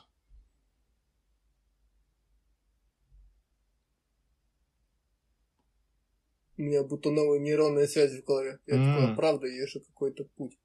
А такой сижу, я как курица на птицефабрике, я ем, у меня периодически из меня вываливается, я туда не смотрю. Я такой вывалилась и вывалилась. Побочный продукт жизни Виктора, прикольно, прикольно. Да типа того, да, я на самом деле, ну, про продукты, про креативность, я не знаю, я много раз отмечал, я иногда смотрю курсы других людей, и прям я очень смешно. Я думаю, ты читал, я где-то а я наткнулся на курс от женщины, которая доктор наук, и там у нее курс по созависимости некий, который рассчитан что-то на 5 месяцев. И там такие темы в аннотации, я такой, господи, я сейчас так кайфану. Она нам говорит про созависимость и прям начинает разговор с того, что говорит, что что человек себе ищет мысленно объект сепарации для того, чтобы перепрожить сепарацию и даже символически прожить это отделение. И я прям помню, я... Ты читал этот пост, нет? Не читал. Понял. Ну, хорошо скажу, о чем там. Пост начинается с того, что мне нужно записывать время, когда я выключаю курсы и больше не могу слушать, какая там чушь. В этот раз это 10.30. И дальше я ругался на то, какая это невероятная чушь, почему я с ней не согласен, почему те, кто ее слушают, э, сеансов 5 с, работа с клиентом тратят впустую, и где вообще слепое пятно их подхода. А, э, что часто позволяет мне творить материалы к сожалению, я включаю материалы других людей, и там, где они начинают говорить всякую чушь, я слушаю минуту три, в какой-то момент я больше не могу молчать. Они такую невероятную поргу несут, я не могу не начать спорить. Я такой, господи, это не так. И вот, очень много я написал в споре, и более того, моя белая книга во многом она антитезис. И в большинстве своем в белой книге я сначала пишу какой-то взгляд популярный, а потом пишу огромную телегу, почему он не прав. То есть, в частности, я там описываю, типа, вот, что привычка внедряется за 21 день. Угу. Я там говорю, нет, не внедряется, и привожу примеры. Там, типа, вот многие с понедельника пытаются себя изменить. Нет, не изменишь. Там, вот сила воли тебе поможет. Нет, вообще-то не поможет, чувак. Типа, вот говорят, типа, мечта. А вот смотри, где мечты не работают. Вот, я вздорный спорщик. К сожалению. Ну, еще одна закономерность, которую я тут вижу. Ты просто, на самом деле, ты, ты постоянно релизишь, просто ты это не фиксируешь. То есть ты вот сейчас мне тут зарелизил точно какие-то штуки, которые у тебя в процессе возникли. А, ты как бы просто моментально говоришь людям то, что тебе приходит в голову, и мне кажется, что как раз это избавляет тебя от потребности делать какие-то оформленные релизы, потому что у тебя как бы оно как-то копится, но ты все равно сразу или в, телеграм, или в телеграм-канал закидываешь, или в сообщение кому-то, или с кем-то обсуждаешь. Бедные те люди, с которыми я общаюсь, потому что я вообще особенно не ориентируюсь на их чувства. я просто говорю то, что мне хочется говорить. Они типа сами разберутся, хотят слушать, не хотят, ну, новых найду. Но само так складывается, и в итоге, да, в итоге так происходит, что я регулярно этот контент произвожу. Не люблю слово производить контент, потому что те, кто mm-hmm. производит контент, нет. Современные ребята, которые производят контент, они говорят слова производить контент. Но мне не нравится контент про контент, где отражается контент, где бесконечное слово контент. Чуваки, вы чё, вы чё ели, вы чё ели? Вы будто чуваки, которые берут, типа, вот э, им дали кисти краски, и они кистями и красками рисуют кисти краски, которыми рисуют кисти краски. Вы... Вот, и смотри, я снова спорю, снова руками махаю, и, короче, вот, типа, я вот выдаю материалы так. Смешно, что ну вот прям сейчас выдал материал, поздравляю. Витя, релиз, а, классно. На мой взгляд, типа, клевые супергерои, они же не оборачиваются на взрывы. И точно так же крутой способ не оборачиваться на взрывы, мне кажется, те люди, которые вот вот тут я не уверен, почему. Может быть, все на самом деле дело в том, что у меня просто хорошая база, что у меня мама в детском саду со мной была, она была воспитательница, она привезла туда монтессори материалы, и, короче, возможно, у меня просто старт был лучше всех. А я теперь на всех будлю, что все, что все чем-то пытаются владевать, а я этим давно владею, еще ругаюсь, типа, что вы это в руках держите? Может быть, оно. А может, я сумасшедший и хвастливый. Одно я знаю точно. А, в какой-то момент мне казалось, что бы сказать-то? Вот есть какой-то человек, он что-то думает. Я могу посмотреть и подумать, какой же он дурачок, что он такое думает. Но, ну у него такие же мозги, как у меня, такое же тело, как у меня. И окажись я на его месте, скорее всего, я думал бы то же самое. Я к чему? Если у него такое же железо, и если он, смотря на это, стал дурачком, то я такой, если он дурачок, то я из того же железа, я, получается, тоже дурачок. И более того, почему я могу брать и предполагать, что он не прав, а я прав, если мы одинаковые видеокамеры. И, в общем, одна из тех вещей, которые у меня есть, это я отношусь к идеям всех людей, которые я встречаюсь, и ко всем идеям. Как к относительно равноценным и равноправным, пытаюсь учитывать их одновременно все. И даже сейчас, когда я говорил, я с одной стороны сказал, что может быть это потому, что я такой, с другой стороны сказал, может быть, все это неправда, я самовлюбленный. С третьей стороны говорю другое, и вот смотрю со многих сторон. Угу, смотреть со это многих сторон, хвастаюсь. да, это тоже та штука, которая в тебе... Это я не хвастаюсь, это огромный минус в том числе. Не, ну это как... Но то, что я говорю, что это минус, это я еще со стороны. Как, как во, во, во, да, я как раз хотел сказать, что это как у любой сложной штуки, это и плюсы, и минусы приносят. Тут как бы это неизбежно. Еще одно, про что я хотел поговорить. Ты очень классно пишешь, на мой взгляд. А, сама белая книга написана ну, таким довольно как, я вчера читал отзывы, кстати, на лабиринте или где-то еще, где книга продается, э, ради интереса. Там люди пишут, что вот, очень классный, ироничный стиль, э, там, улыбнулась, пока читала. я, в принципе, согласен. И когда я всякие твои постики читаю э, видео смотрю, они очень интересно сделаны именно с точки зрения подачи информации. Поэтому давай сначала про тексты, как ты пишешь, как у тебя это получается, потому что это, правда, ну, для меня это выделяется из общей массы. Спасибо, спасибо. Чтобы воспитать джентльмена, надо окончить три колледжа. Первый колледж должен окончить дед, второй колледж должен окончить отец, третий колледж mm. должен окончить этот самый сын. И так исторически сложилось, что мой отец преподаватель гуманитарных наук и до сих пор преподает историю обществознания. Более того, он всегда был этим просто всем сердцем там. Они своими однокурсниками думали про то, как они будут реформировать систему образования. Они прям, они прям за педагогику всей душой и сердцем. Они угорали по педагогам, таким как Иванов и Макаренко. Макаренко признан ЮНЕСКО одним из пяти самых значимых академиков, э, академиков, извиняюсь, педагогов 20 века. Наряду с Марией Монтессори. Мария Монтессори, вторая, соответственно, мама, меня в детском садике учила по ее системе, и прям меня это очень трогает. Она ее привезла для всех, но в первую очередь, я думаю, для меня. Для того, чтобы меня по ней воспитать. И моя мама тоже педагог по образованию, она преподаватель физики. Они невероятно эрудированные люди. У мамы вроде как, если не ошибаюсь, четыре высших образования. Да. И у папы, у папы, по-моему, три, и четвертый он не окончил, что-то там работать. Да. Надо было начинать. Какая-то такая история. А, они всем сердцем педагоги, они всегда педагоги, они всегда с детьми, они всегда разговаривают, они всегда учатся объяснять. И так выходило, что когда я с мамой в детстве ходил, мне пять лет, там лужа с бензином. И я такой, мама, почему лужа переливается разными цветами? Она такая, потому что, я забыл этот термин, она такая, потому что дифракция. Объясняет мне, mm. что такое дифракция. Пятилетнему ребенку нормально объясняет. Я помню, где-то в 7 лет мы ездили там в этот, кого там, ездили на Селигер, и там детишки ее, семиклассники такие, типа, а как работает электродвигатель? Я такой, я вам сейчас объясню. Я объясняла, как электродвигатель работает, вот, они такие, офигеть, парни 7 лет. У меня родители педагоги, и они всю жизнь вот. И у нас любимая передача дома это КВН. Всегда была. Всегда папа ее смотрел, папа делал всякие эти нас четыре ребенка, у нас все постоянно шутят. Я помню, в каком-то 2012 году я даже ввел категорию, кто у нас худший шутник за год. И шутили, что типа ты теперь в топе после какой-то... Неважно. И все время мы тренировались. Это семейство рыцарей, где забралом не щелкают. И это просто по наследству переданная штука. Я всегда объяснял, всегда говорил, мне всегда объясняли. И вот оттуда. То есть, как я пишу? Я просто что вслух говорю, то и пишу. Ну вот. Поколениями накопленное.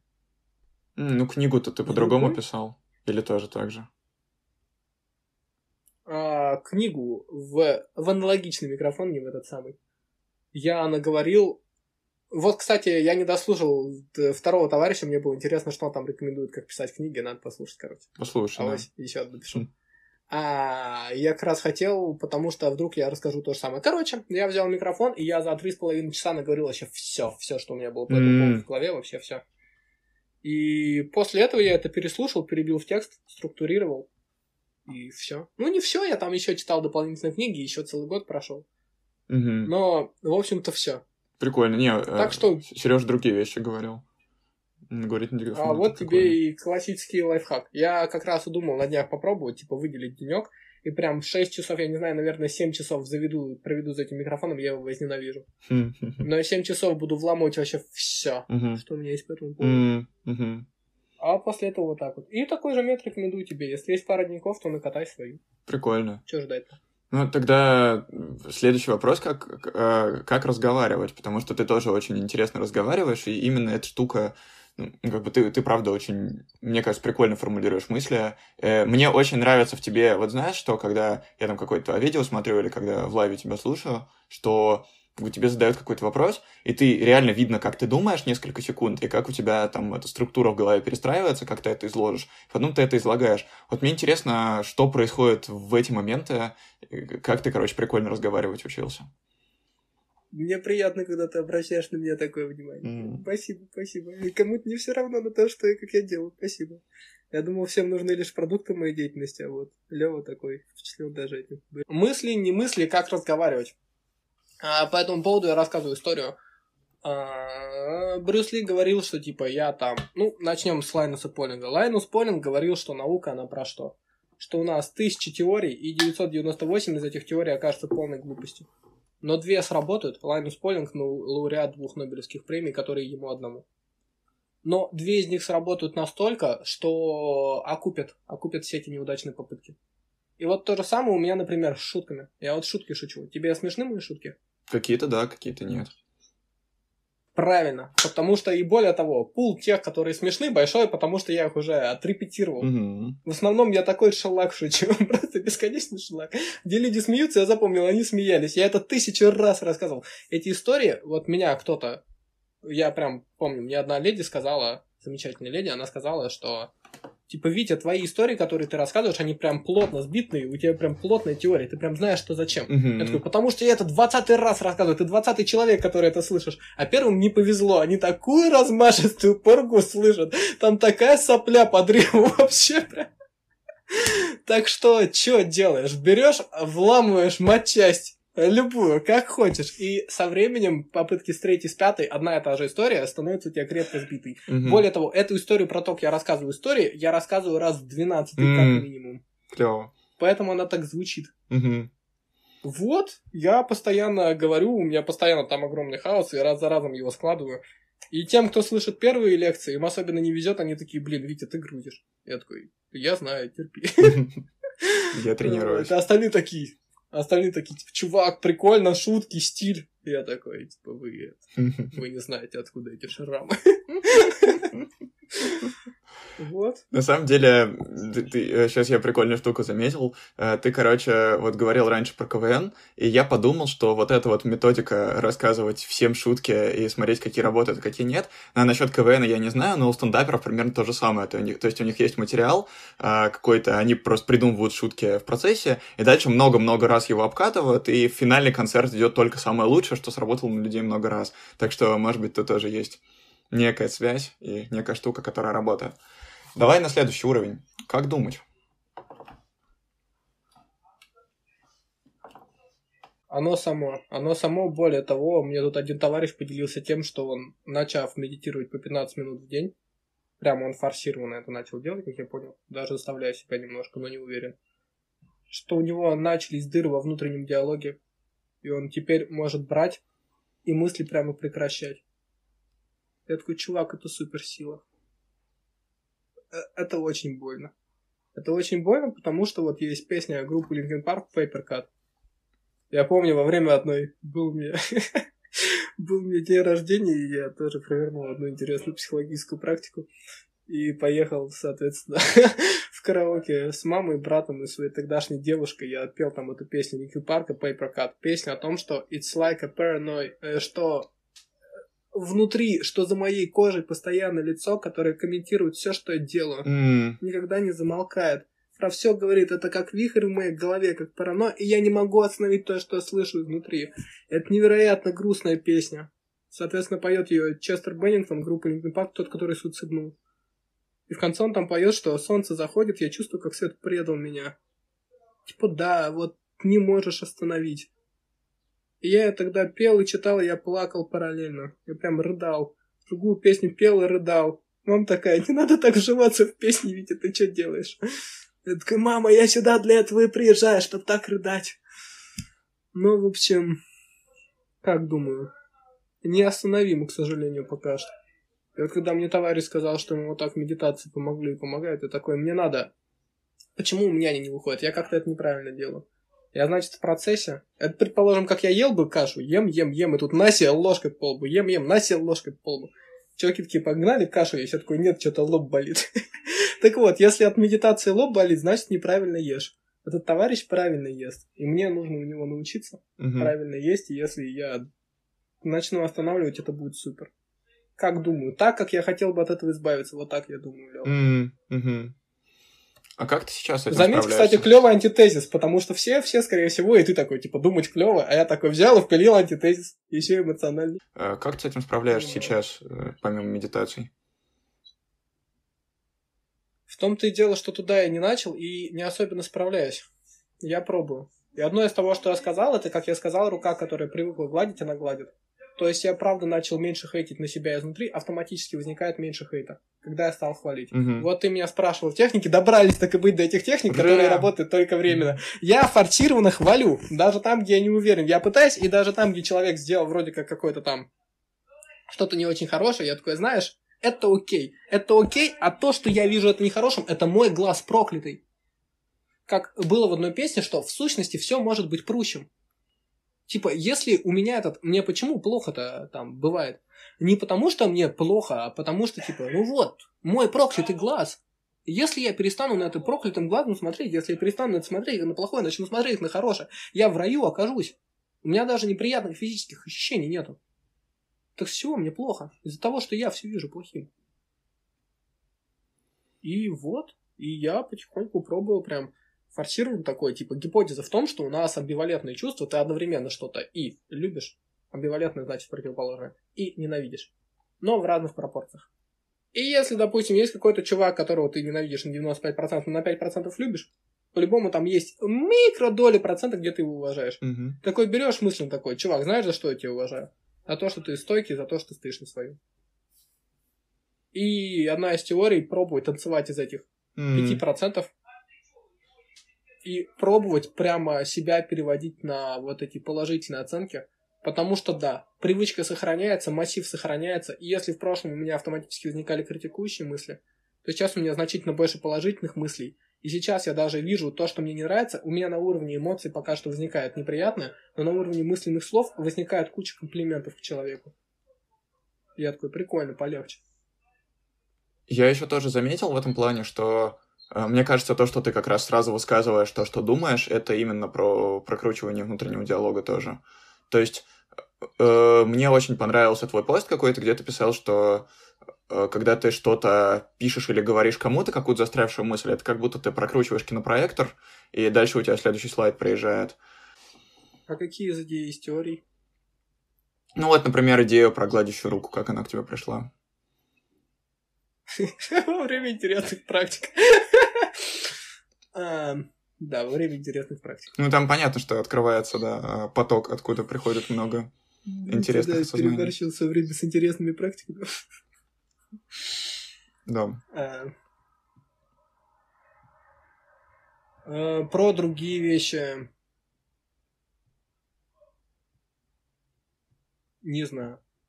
То есть, да, база есть со всех сторон. К сожалению, я не могу сказать, типа, есть вот три сита Сократа. Сита правды, сита доброты и сита хренита. В оригинале не хренита было, но у нас культурный мир. Вот. А, сита правды, сита доброты и сита пользы. Я взвесил все возможные варианты, которые я могу тебе ответить, и нет, полезного там нет. Я не могу ответить что-то, что стоило бы затраченного времени на мой ответ. Прикольно. Так что, ребята, я промолчу. Забавный, забавный ответ, очень интересный. А, давай поговорим немножко про буддизм, потому что для меня это очень интересная тема. Скажем так, я знаю много чуваков, которые э, занимаются психологией, саморазвитием, э, которые стараются как-то работать с собой, и все они часто обращаются к буддизму, так сказать, как к фреймворку, через который можно это решать. И мне это очень интересно, потому что буддизм же это, в принципе, религия. А, ну, понятно, что это система ценностей, но, в принципе, да, это религия. И на моих глазах очень рациональные чуваки, которые такие там все про бизнес, про деньги, про продукты, они после этого, э, они сначала такие, ну, медитация, а потом такие, ну, карма, Будда, и вот это вот очень интересная штука. Короче, расскажи про свое восприятие буддизма, почему, как тебе кажется, он сейчас такой, как бы тоже набирает популярность, почему он притягивает такой интерес. Ай. Да, вот Будда. Здравствуйте, вот. Будда полноразмерный. Соответственно, если коротко, в буддизме есть разные традиции, которые утверждают совершенно разные вещи. Вау, целых три часа прошло этого видео, представь себе. Это фейк. Оп. Это фейк, да. Все, Виктор не на море. Виктор на видео в Ютубе. Ой. Так вот, эм, буддизмы разные они в разное верят, и вообще буддизм это скорее европейский термин. Mm. Как европейцы объединили всех, кто верит в Будду. Вот.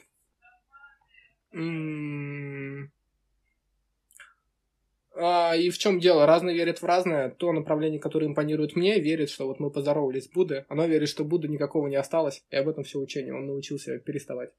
Он перестал. По поводу, почему Будда популярен и к нему относится как к фреймворку, могу сказать, как было у меня. Давай. У меня были разные идеи, которые я вот выражал, и мне казалось, что они объединяют под собой там большинство духовных учений, которых я видел, но более точно, более четко. Потом я встретил, как в буддизме, более лучше, как в одном из буддизмов. Рекомендуют практики, которые чуть более совершенные, чем мои. Я такой, о, надо посмотреть в ту сторону. Я посмотрел в ту сторону, и когда я почитал палийский канон, то я почувствовал себя как будто бы как будто бы я алхимик из 15 века, который попал в лабораторию 23 mm, века. Классно. Я, я ничего не понимаю. Я ничего не понимаю, к сожалению, и большую часть не понимаю. Но я вижу уровень, я просто вижу уровень. Я вижу, что все то, что я делал, это вообще ничто. И что то, что у меня часто были фантазии, что если, допустим, я как-то там на основе интересных практик. В общем, допустим, я проживу 600 лет, разберусь в том, как обстоит мир, телепортируюсь каким-то образом в прошлое и себе начну рассказывать. Понятное дело, что я настоящий, если передо мной возникнет такой Виктор из будущего, который будет все объяснять, я для себя понимаю, что мне нужно не книжки писать, там не в Клабхаусе сидеть, и там не это, не лампу световую включать, а его слушать. Что он мне сейчас расскажет, как надо делать, и чем более я сделаю, как он говорит, тем будет лучше для меня самого. То же самое у меня с Буддой. Будда это единственный человек, единственный авторитет, который прямо который меня целиком и полностью сразил против, перед мудростью которого я полностью преклонил колено и понял, что для меня же будет лучше, если я вообще все свое отложу и буду слушать его. Оно настолько совершеннее, а я туда вообще не доберусь. А, вот поэтому у меня. У всех остальных, я думаю, возможно, в той же степени. Расскажи про штуки, которые вот ты там увидел, и ты понял, что там они более совершенны, чем то, как ты это представлял, и как ты это в начал частности, использовать. В частности, как и, думаю, очень многие из нас, я пытался собрать, я пытался разобраться, что вообще происходит. Говоря, под что вообще происходит, я подразумеваю, конечно, единую теорию всего, которая объяснила бы вообще все. Угу. Вообще все это не то, там, почему со мной девушка рассталась, а некое знание, которое позволило бы разными способами трансцендироваться. Не знаю, в какую именно степь. В частности, я искал способ э, разотождествиться с собой, mm. начать переживать помимо своего тела всех остальных живых существ. И мне, например, казалось, что у меня были разные специфические опыты, где вместо своего тела и помимо своего тела я переживал огромный кусок пространства, как самого себя. А почему ты решил, что тебе нужны я... эти переживания других существ? Это, это же было до а... буддизма. Да, это было до буддизма. Ну, так как у меня были похожие опыты, это очень круто. Это как если ты всю жизнь чувствовал один палец, а тут начал чувствовать два. Угу. Они друг другу не мешают, это такой офигеть два. Как будто бы ты глаза закрыл. Здорово, здорово. И поэтому это круче, это значительно круче. Типа, что я тут забыл? Что я в этом веке забыл? Что я в этом В этом теле забыл. М-м, классно, классно. И мне казалось, что можно с собой так разотождествиться, так как у меня были похожие опыты в интересных практиках но похожие, не совсем такие. И повторить их без практик не удавалось. Что можно настолько с собой разотождествиться, что начать переживать не только свое тело, но тела других живых существ. Можно переживать все это пространство, как самого себя. И подобные опыты у меня были, и там новые чувства даже открывались. Это было круто, я скажу, это было очень легко mm. помочь себе. И мне виделось, что, возможно, так получится переживать самим собой все, всю происходящую вселенную, получится соединиться в будущее и прошлое, и весь мир будет как отдельные моменты, как мы видео на паузе мотаем моменты. Точно так же каждый момент будет бесконечный, mm. застывший. Mm-hmm. И вот это мне все интуитивно казалось. Я даже этого словами не мог выразить, но интуитивно мне казалось, что это возможно. Mm-hmm. А у Будды, например, я наткнулся на сутру под названием «Ветры». И он писал, монахи, почему может возникнуть такое ошибочное воззрение? Реки, реки не текут, ветры не дуют, луна и солнце не сходят, не заходят, а стоят в воздухе, как застывшая колонна. Беременная не рожала, рожавшая не была беременной, что такое. И я узнал в этом описании этот самый застывший момент. И он опять-таки описывает, что оно еще и ошибочное воззрение. Такие говорят, мы не знаем, но наши знания укорены в благословенном, пожалуйста, объясните. Он говорит, монахи, форма постоянная или непостоянная? Они такие, непостоянные. И вот этой одной фразой короткой он постулирует, там есть некие постулаты в буддизме, на которые он, как аксиомы, которые он заявляет. Это не то чтобы аксиомы, они для веры, а согласно вере буддизма он это увидел. И, соответственно, там он таким образом постулировал, что мне казалось. Мне казалось, что таким образом, разотождествившись, я смогу из этого непостоянного светильника сделать вот это самое видео, застывшее на паузу, сделать его постоянным в отдельные моменты. А он сказал, что то, что не постоянно, оно уже не постоянное, оно постоянным не будет никогда. Он первый человек, который за 2300 лет поговорил о самом моем глубоком переживании со мной. Как минимум. И более того, опять-таки, это, ну, ну, опять-таки, я подобного не переживал, и то есть, чтобы ему поверить, мне надо поверить его на слово, ему на слово, но убеди... у него аргументы даже убедительнее, чем у меня. Никому другому верить я не понимаю, зачем, и, соответственно, о чем речь. Если бы я вот так вот пришел бы к себе в прошлое, все бы понял, то моя теория всего заключала бы в себе объяснение, как относиться к каждому отдельному пикселю восприятия в каждый отдельный момент времени. Иначе она была бы недостаточно полной. Я понимаю, что такая теория либо будет бесконечно длинной, ее невозможно выразить, либо она где-то будет очень радикальной. Но при этом это такая радикальность, это нужно что-то такое заявить, что с этим не поспорить. И все те системы взглядов, которые я встречал, в том числе и индуизм, они не давали объяснения, как относиться к каждому атому бытия. Буддизм дал. Буддизм первая теория, которая хотя бы вообще претендует на то, чтобы теорией всего. Потрясающе интересно. А что буддизм на это отвечает, если это можно коротко описать? Можно. Это мое понимание, соответственно. Тот, кто это понимает целиком, тот уже, уже не тут. Да, да, Не тут, не в смысле не тут в обществе, а вообще. Он везде. И нигде. Тот, кто понимает, он не везде, уже он нету. Все он прекращается, когда дело доходит до бесформенных сфер. И нету тоже нету. Аната, Анича и Духа. Три характеристики всего происходящего согласно буддизму. Аната, анатман. Атта – это душа, некая сущность переживающая. И анатман – теория буддизма о том, что нет постоянной сущности, которая это переживает, и все то, что тебе кажется тобой, это временные организования, временные, которые могут разваливаться. И по описаниям, те, которые, те монахи, которые доходили до бесформенных сфер, в бесформенных сферах пропадает субъект восприятия, остаются только объекты.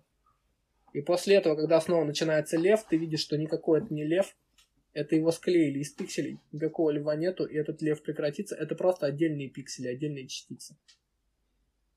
И ты уже не думаешь, что этот лев это ты. И ты не думаешь, там никто не думает. Ты просто отдельные пиксели уже. Угу. Развалилась. Так вот. Аната. Анича. Ича постоянная. Анича непостоянная. Непостоянство что все то, что ты переживаешь, оно не постоянное. И оно изменяется. И третье. Дукха. А, классический перевод этот термин как страдание, но это не совсем корректный перевод. На самом деле, вот я говорил, что ощущения бывают приятные и неприятные. Помнишь, mm-hmm. да? Ну и феномены. Да. И вот дукха, сукха и адукха асукха. Дукха неудовлетворительная. Сукха удовлетворительная. А сукха адукха ни то, ни другое. Дукха — это о том, что все то, что ты переживаешь, тебя не удовлетворяет. Что, например, все счастья, которые ты тут переживаешь, они не такие сильные, как тебе хочется. Они длятся короче, чем ты хочешь, и в конце они оставляют неудовлетворение. И буддистская теория, то, что он постулирует, что все непостоянное, оно духа, а не сукха. Mm. И есть единственный элемент, это какой у меня вопрос спросил, ты помнишь? Как буддизм отвечает на вопрос, как относиться к каждому пикселю? Так вот, и буддизм отвечает на этот вопрос, что каждый из этих пикселей аната, анича и духа угу. непостоянный, безличностный и неудовлетворительный.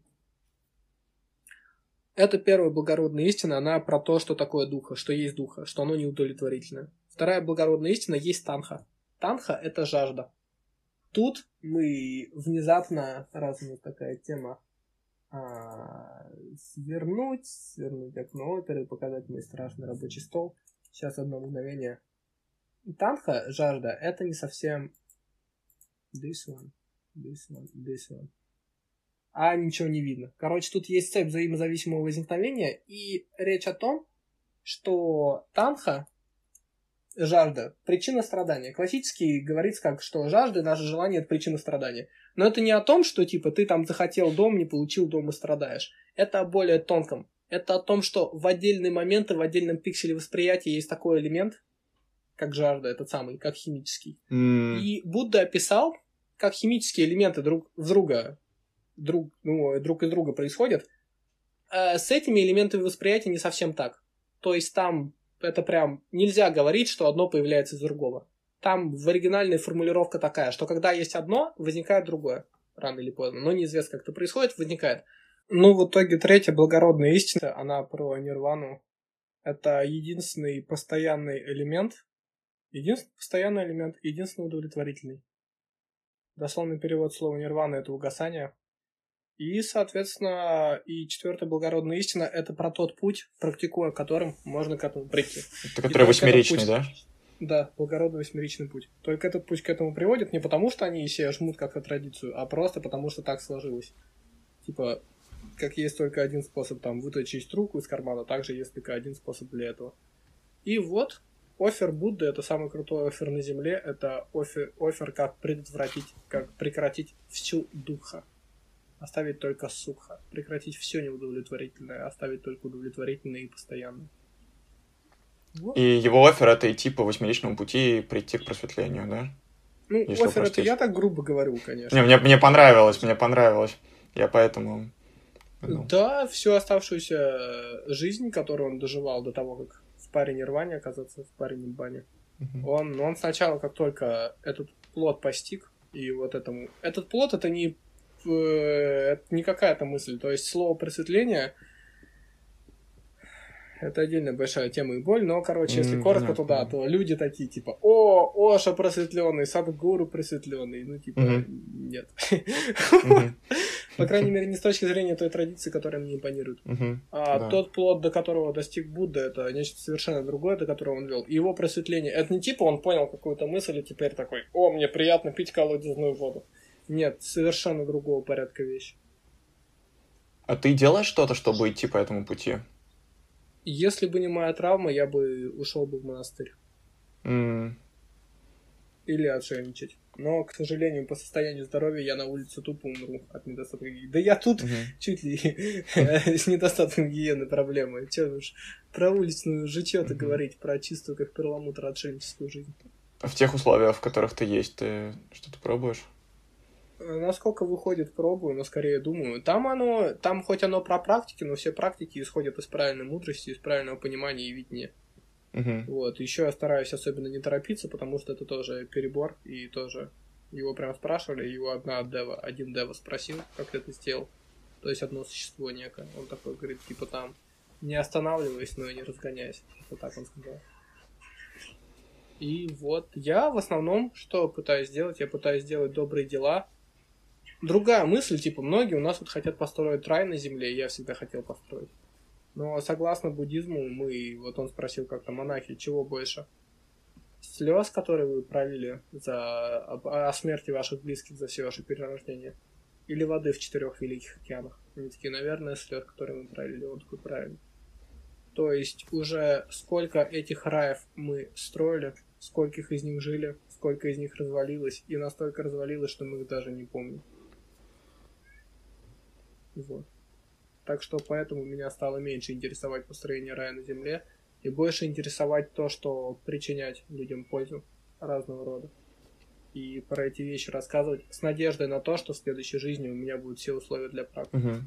Ну, то есть, как раз, как, как бы, да, то, что вначале говорил, что ты э, распространяешь это знание о психологии, как раз в том числе для того, чтобы бы тебе открывались какие-то более глубокие штуки. И это как раз оно, да?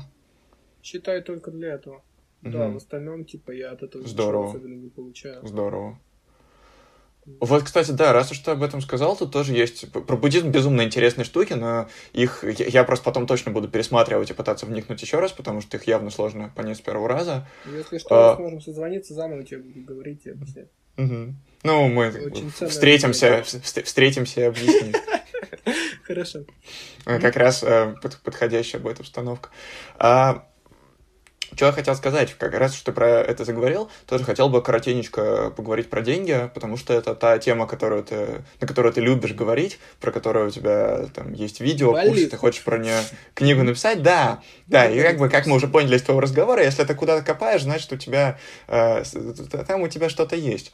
Поэтому, как бы, можешь коротко изложить свою денежную теорию и вообще сказать, как у тебя с этим было? Как бы, там, принесла ли книга какие-то деньги, приносят ли курсы, видео? Э, я помню, у тебя была какая-то прикольная история, как тебе полмиллиона прилетело откуда-то из воздуха. Вот это тоже книга можешь при... рассказать. Книга принесла 1600.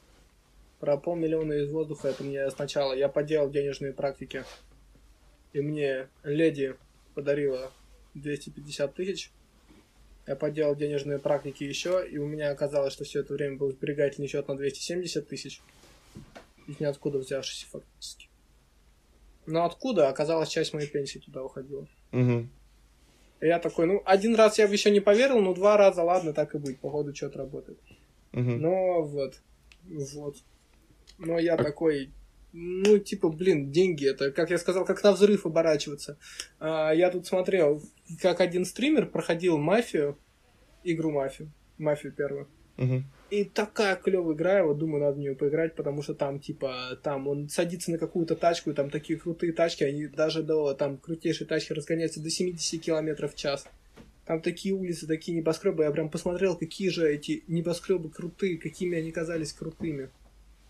И там самые люди, которые всю жизнь вкалывали, они в этих небоскребах жили на высоком этаже, они такие, охренеть, типа, живу на сотом этаже. Вот такая бетонная коробка.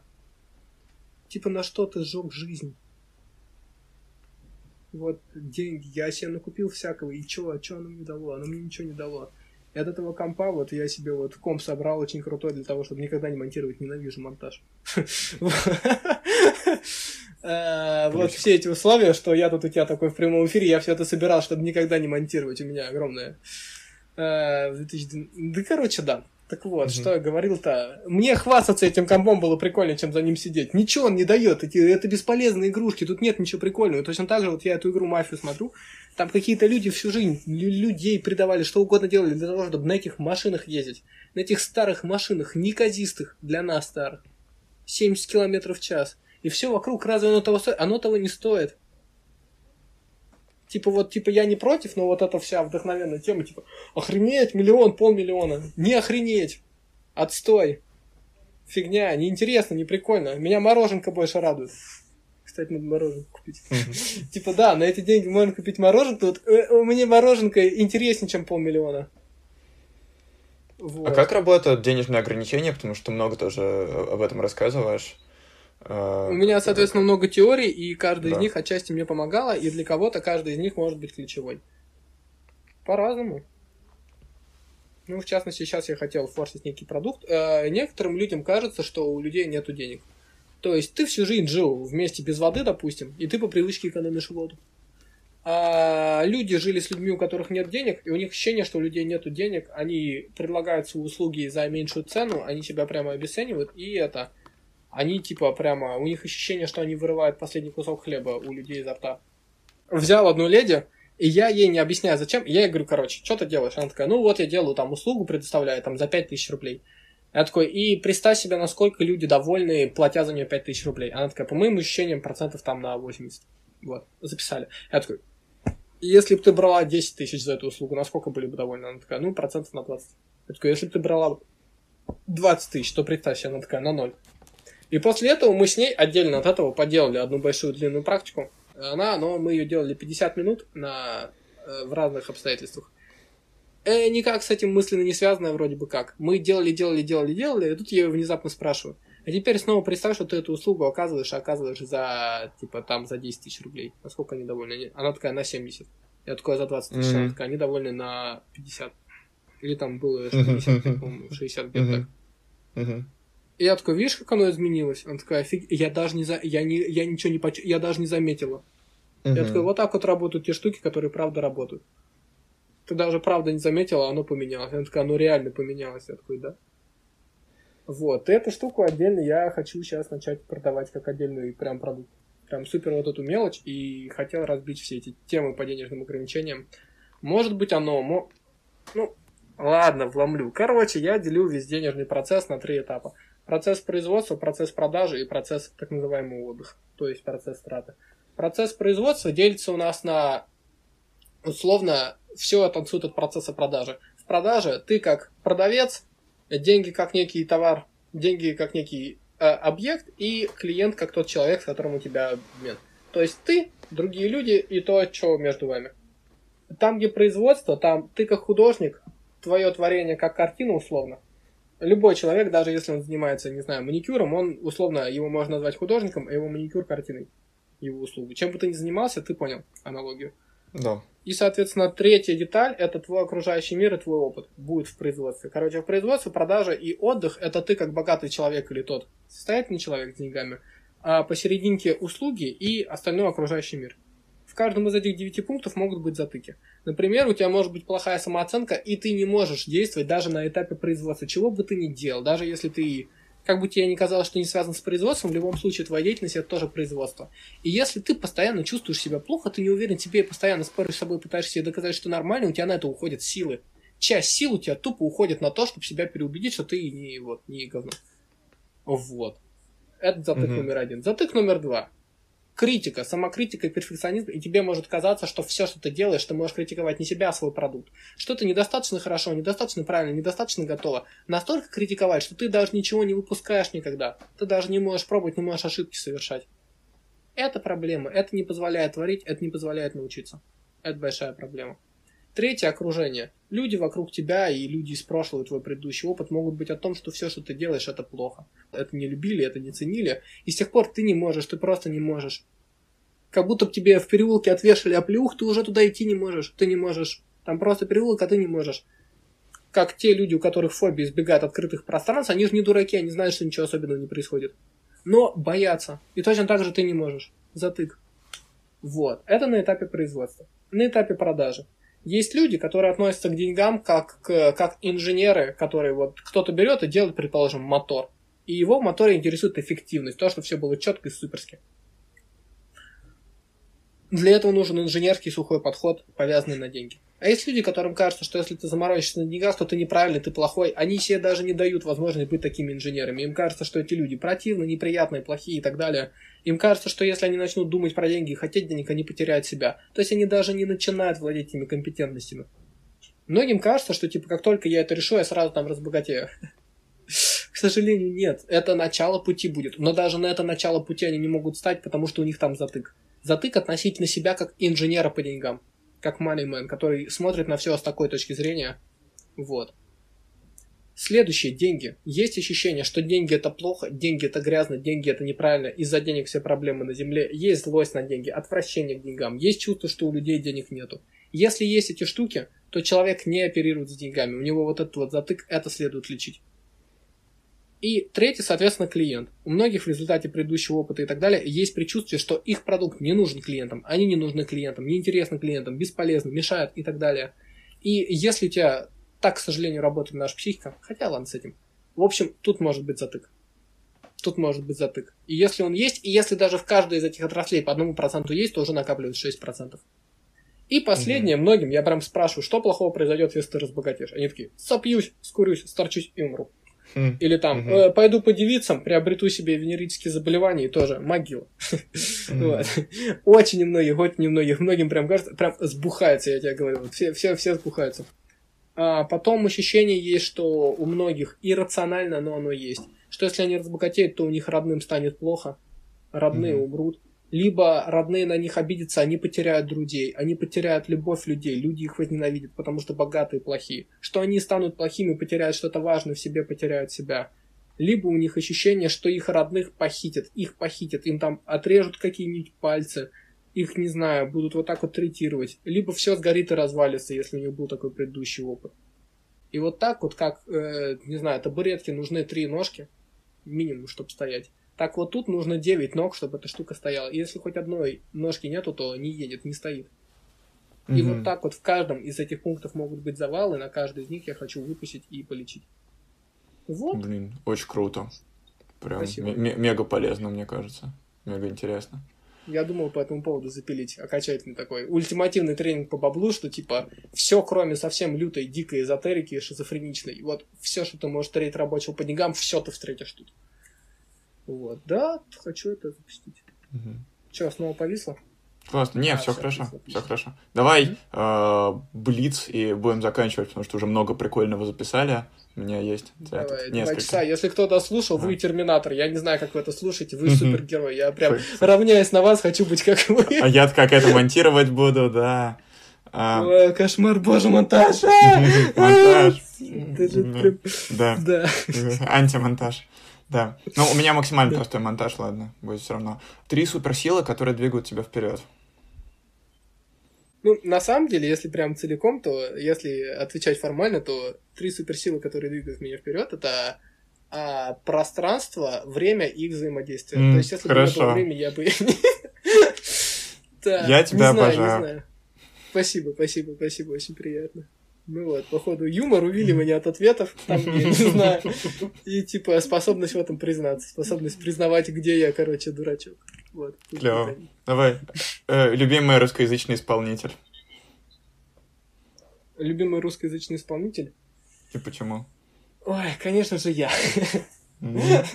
Вот, сложный вопрос. Есть пара прикольных ребят. Ну, я в музыке лет 16. Я в музыке лет 16, поэтому для меня музыка это прям типа сказать, типа, чувак, твоя любимая книга или твоя любимая фраза. Угу. Их слишком много. Мне очень нравится группа Инженер Лось. Они не эпичные. Мне тут одна леди показала новый альбом исполнителя Джуз, и там у него трек твой «Ласточки летят, будущего нет». И я такой, да, чувак, да, именно так. Так вперся вообще с того, что ласточки летят и будущего нет. Я такой, да, это то, ради чего я приехал в Сочи. Вот. А... Ну вот, тут одна леди в чатик нам скинула э, исполнителя, который зовут Стерео Полина вроде бы. Я послушал, кстати, мне очень зашло. Да, прям. Что-то ты родился на улице правды, а правды нет. Там такие у нее речи, вот. Ну вот, мелкие, отдельные, прикольные исполнители. Надо сказать, Дима Билан, если из русских. Дима Билан потрясающий артист. У него удивительный уровень исполнения. Вот, я раньше не понимал, а потом как-то посмотрел лайф, и я такой, он же так шпилит вообще, он такой профессионал. Хорошо, вот. хорошо. Давай, э, лучшее решение, которое ты принимал за последний год? А, я не помню, недавно пару шуток по этому поводу шутил. Вспомнил бы какую-нибудь из них. Ну, как минимум, я хотел в Инстаграме завести себе этот завести себе отдельную категорию, где я говорил бы про девайсы, которыми я очень доволен. И вот я хотел снять про лучший девайс, который можно купить за 2200 рублей. Это блендер фирмы Kidford. Именно этой фирмы, именно этот блендер, это потрясающий блендер. Я прям в него влюблен, там прям стакан, короче, ты в стакан все кидаешь, в него делаешь, из стакана пьешь, полоскаешь, готово. Чистота, красота. Клево, клево. Не знаю, как вы видите, у меня в жизни ничего не происходит. Не, хорошо. Я, я люблю такие штуки, когда слышу. О чем ты мечтаешь?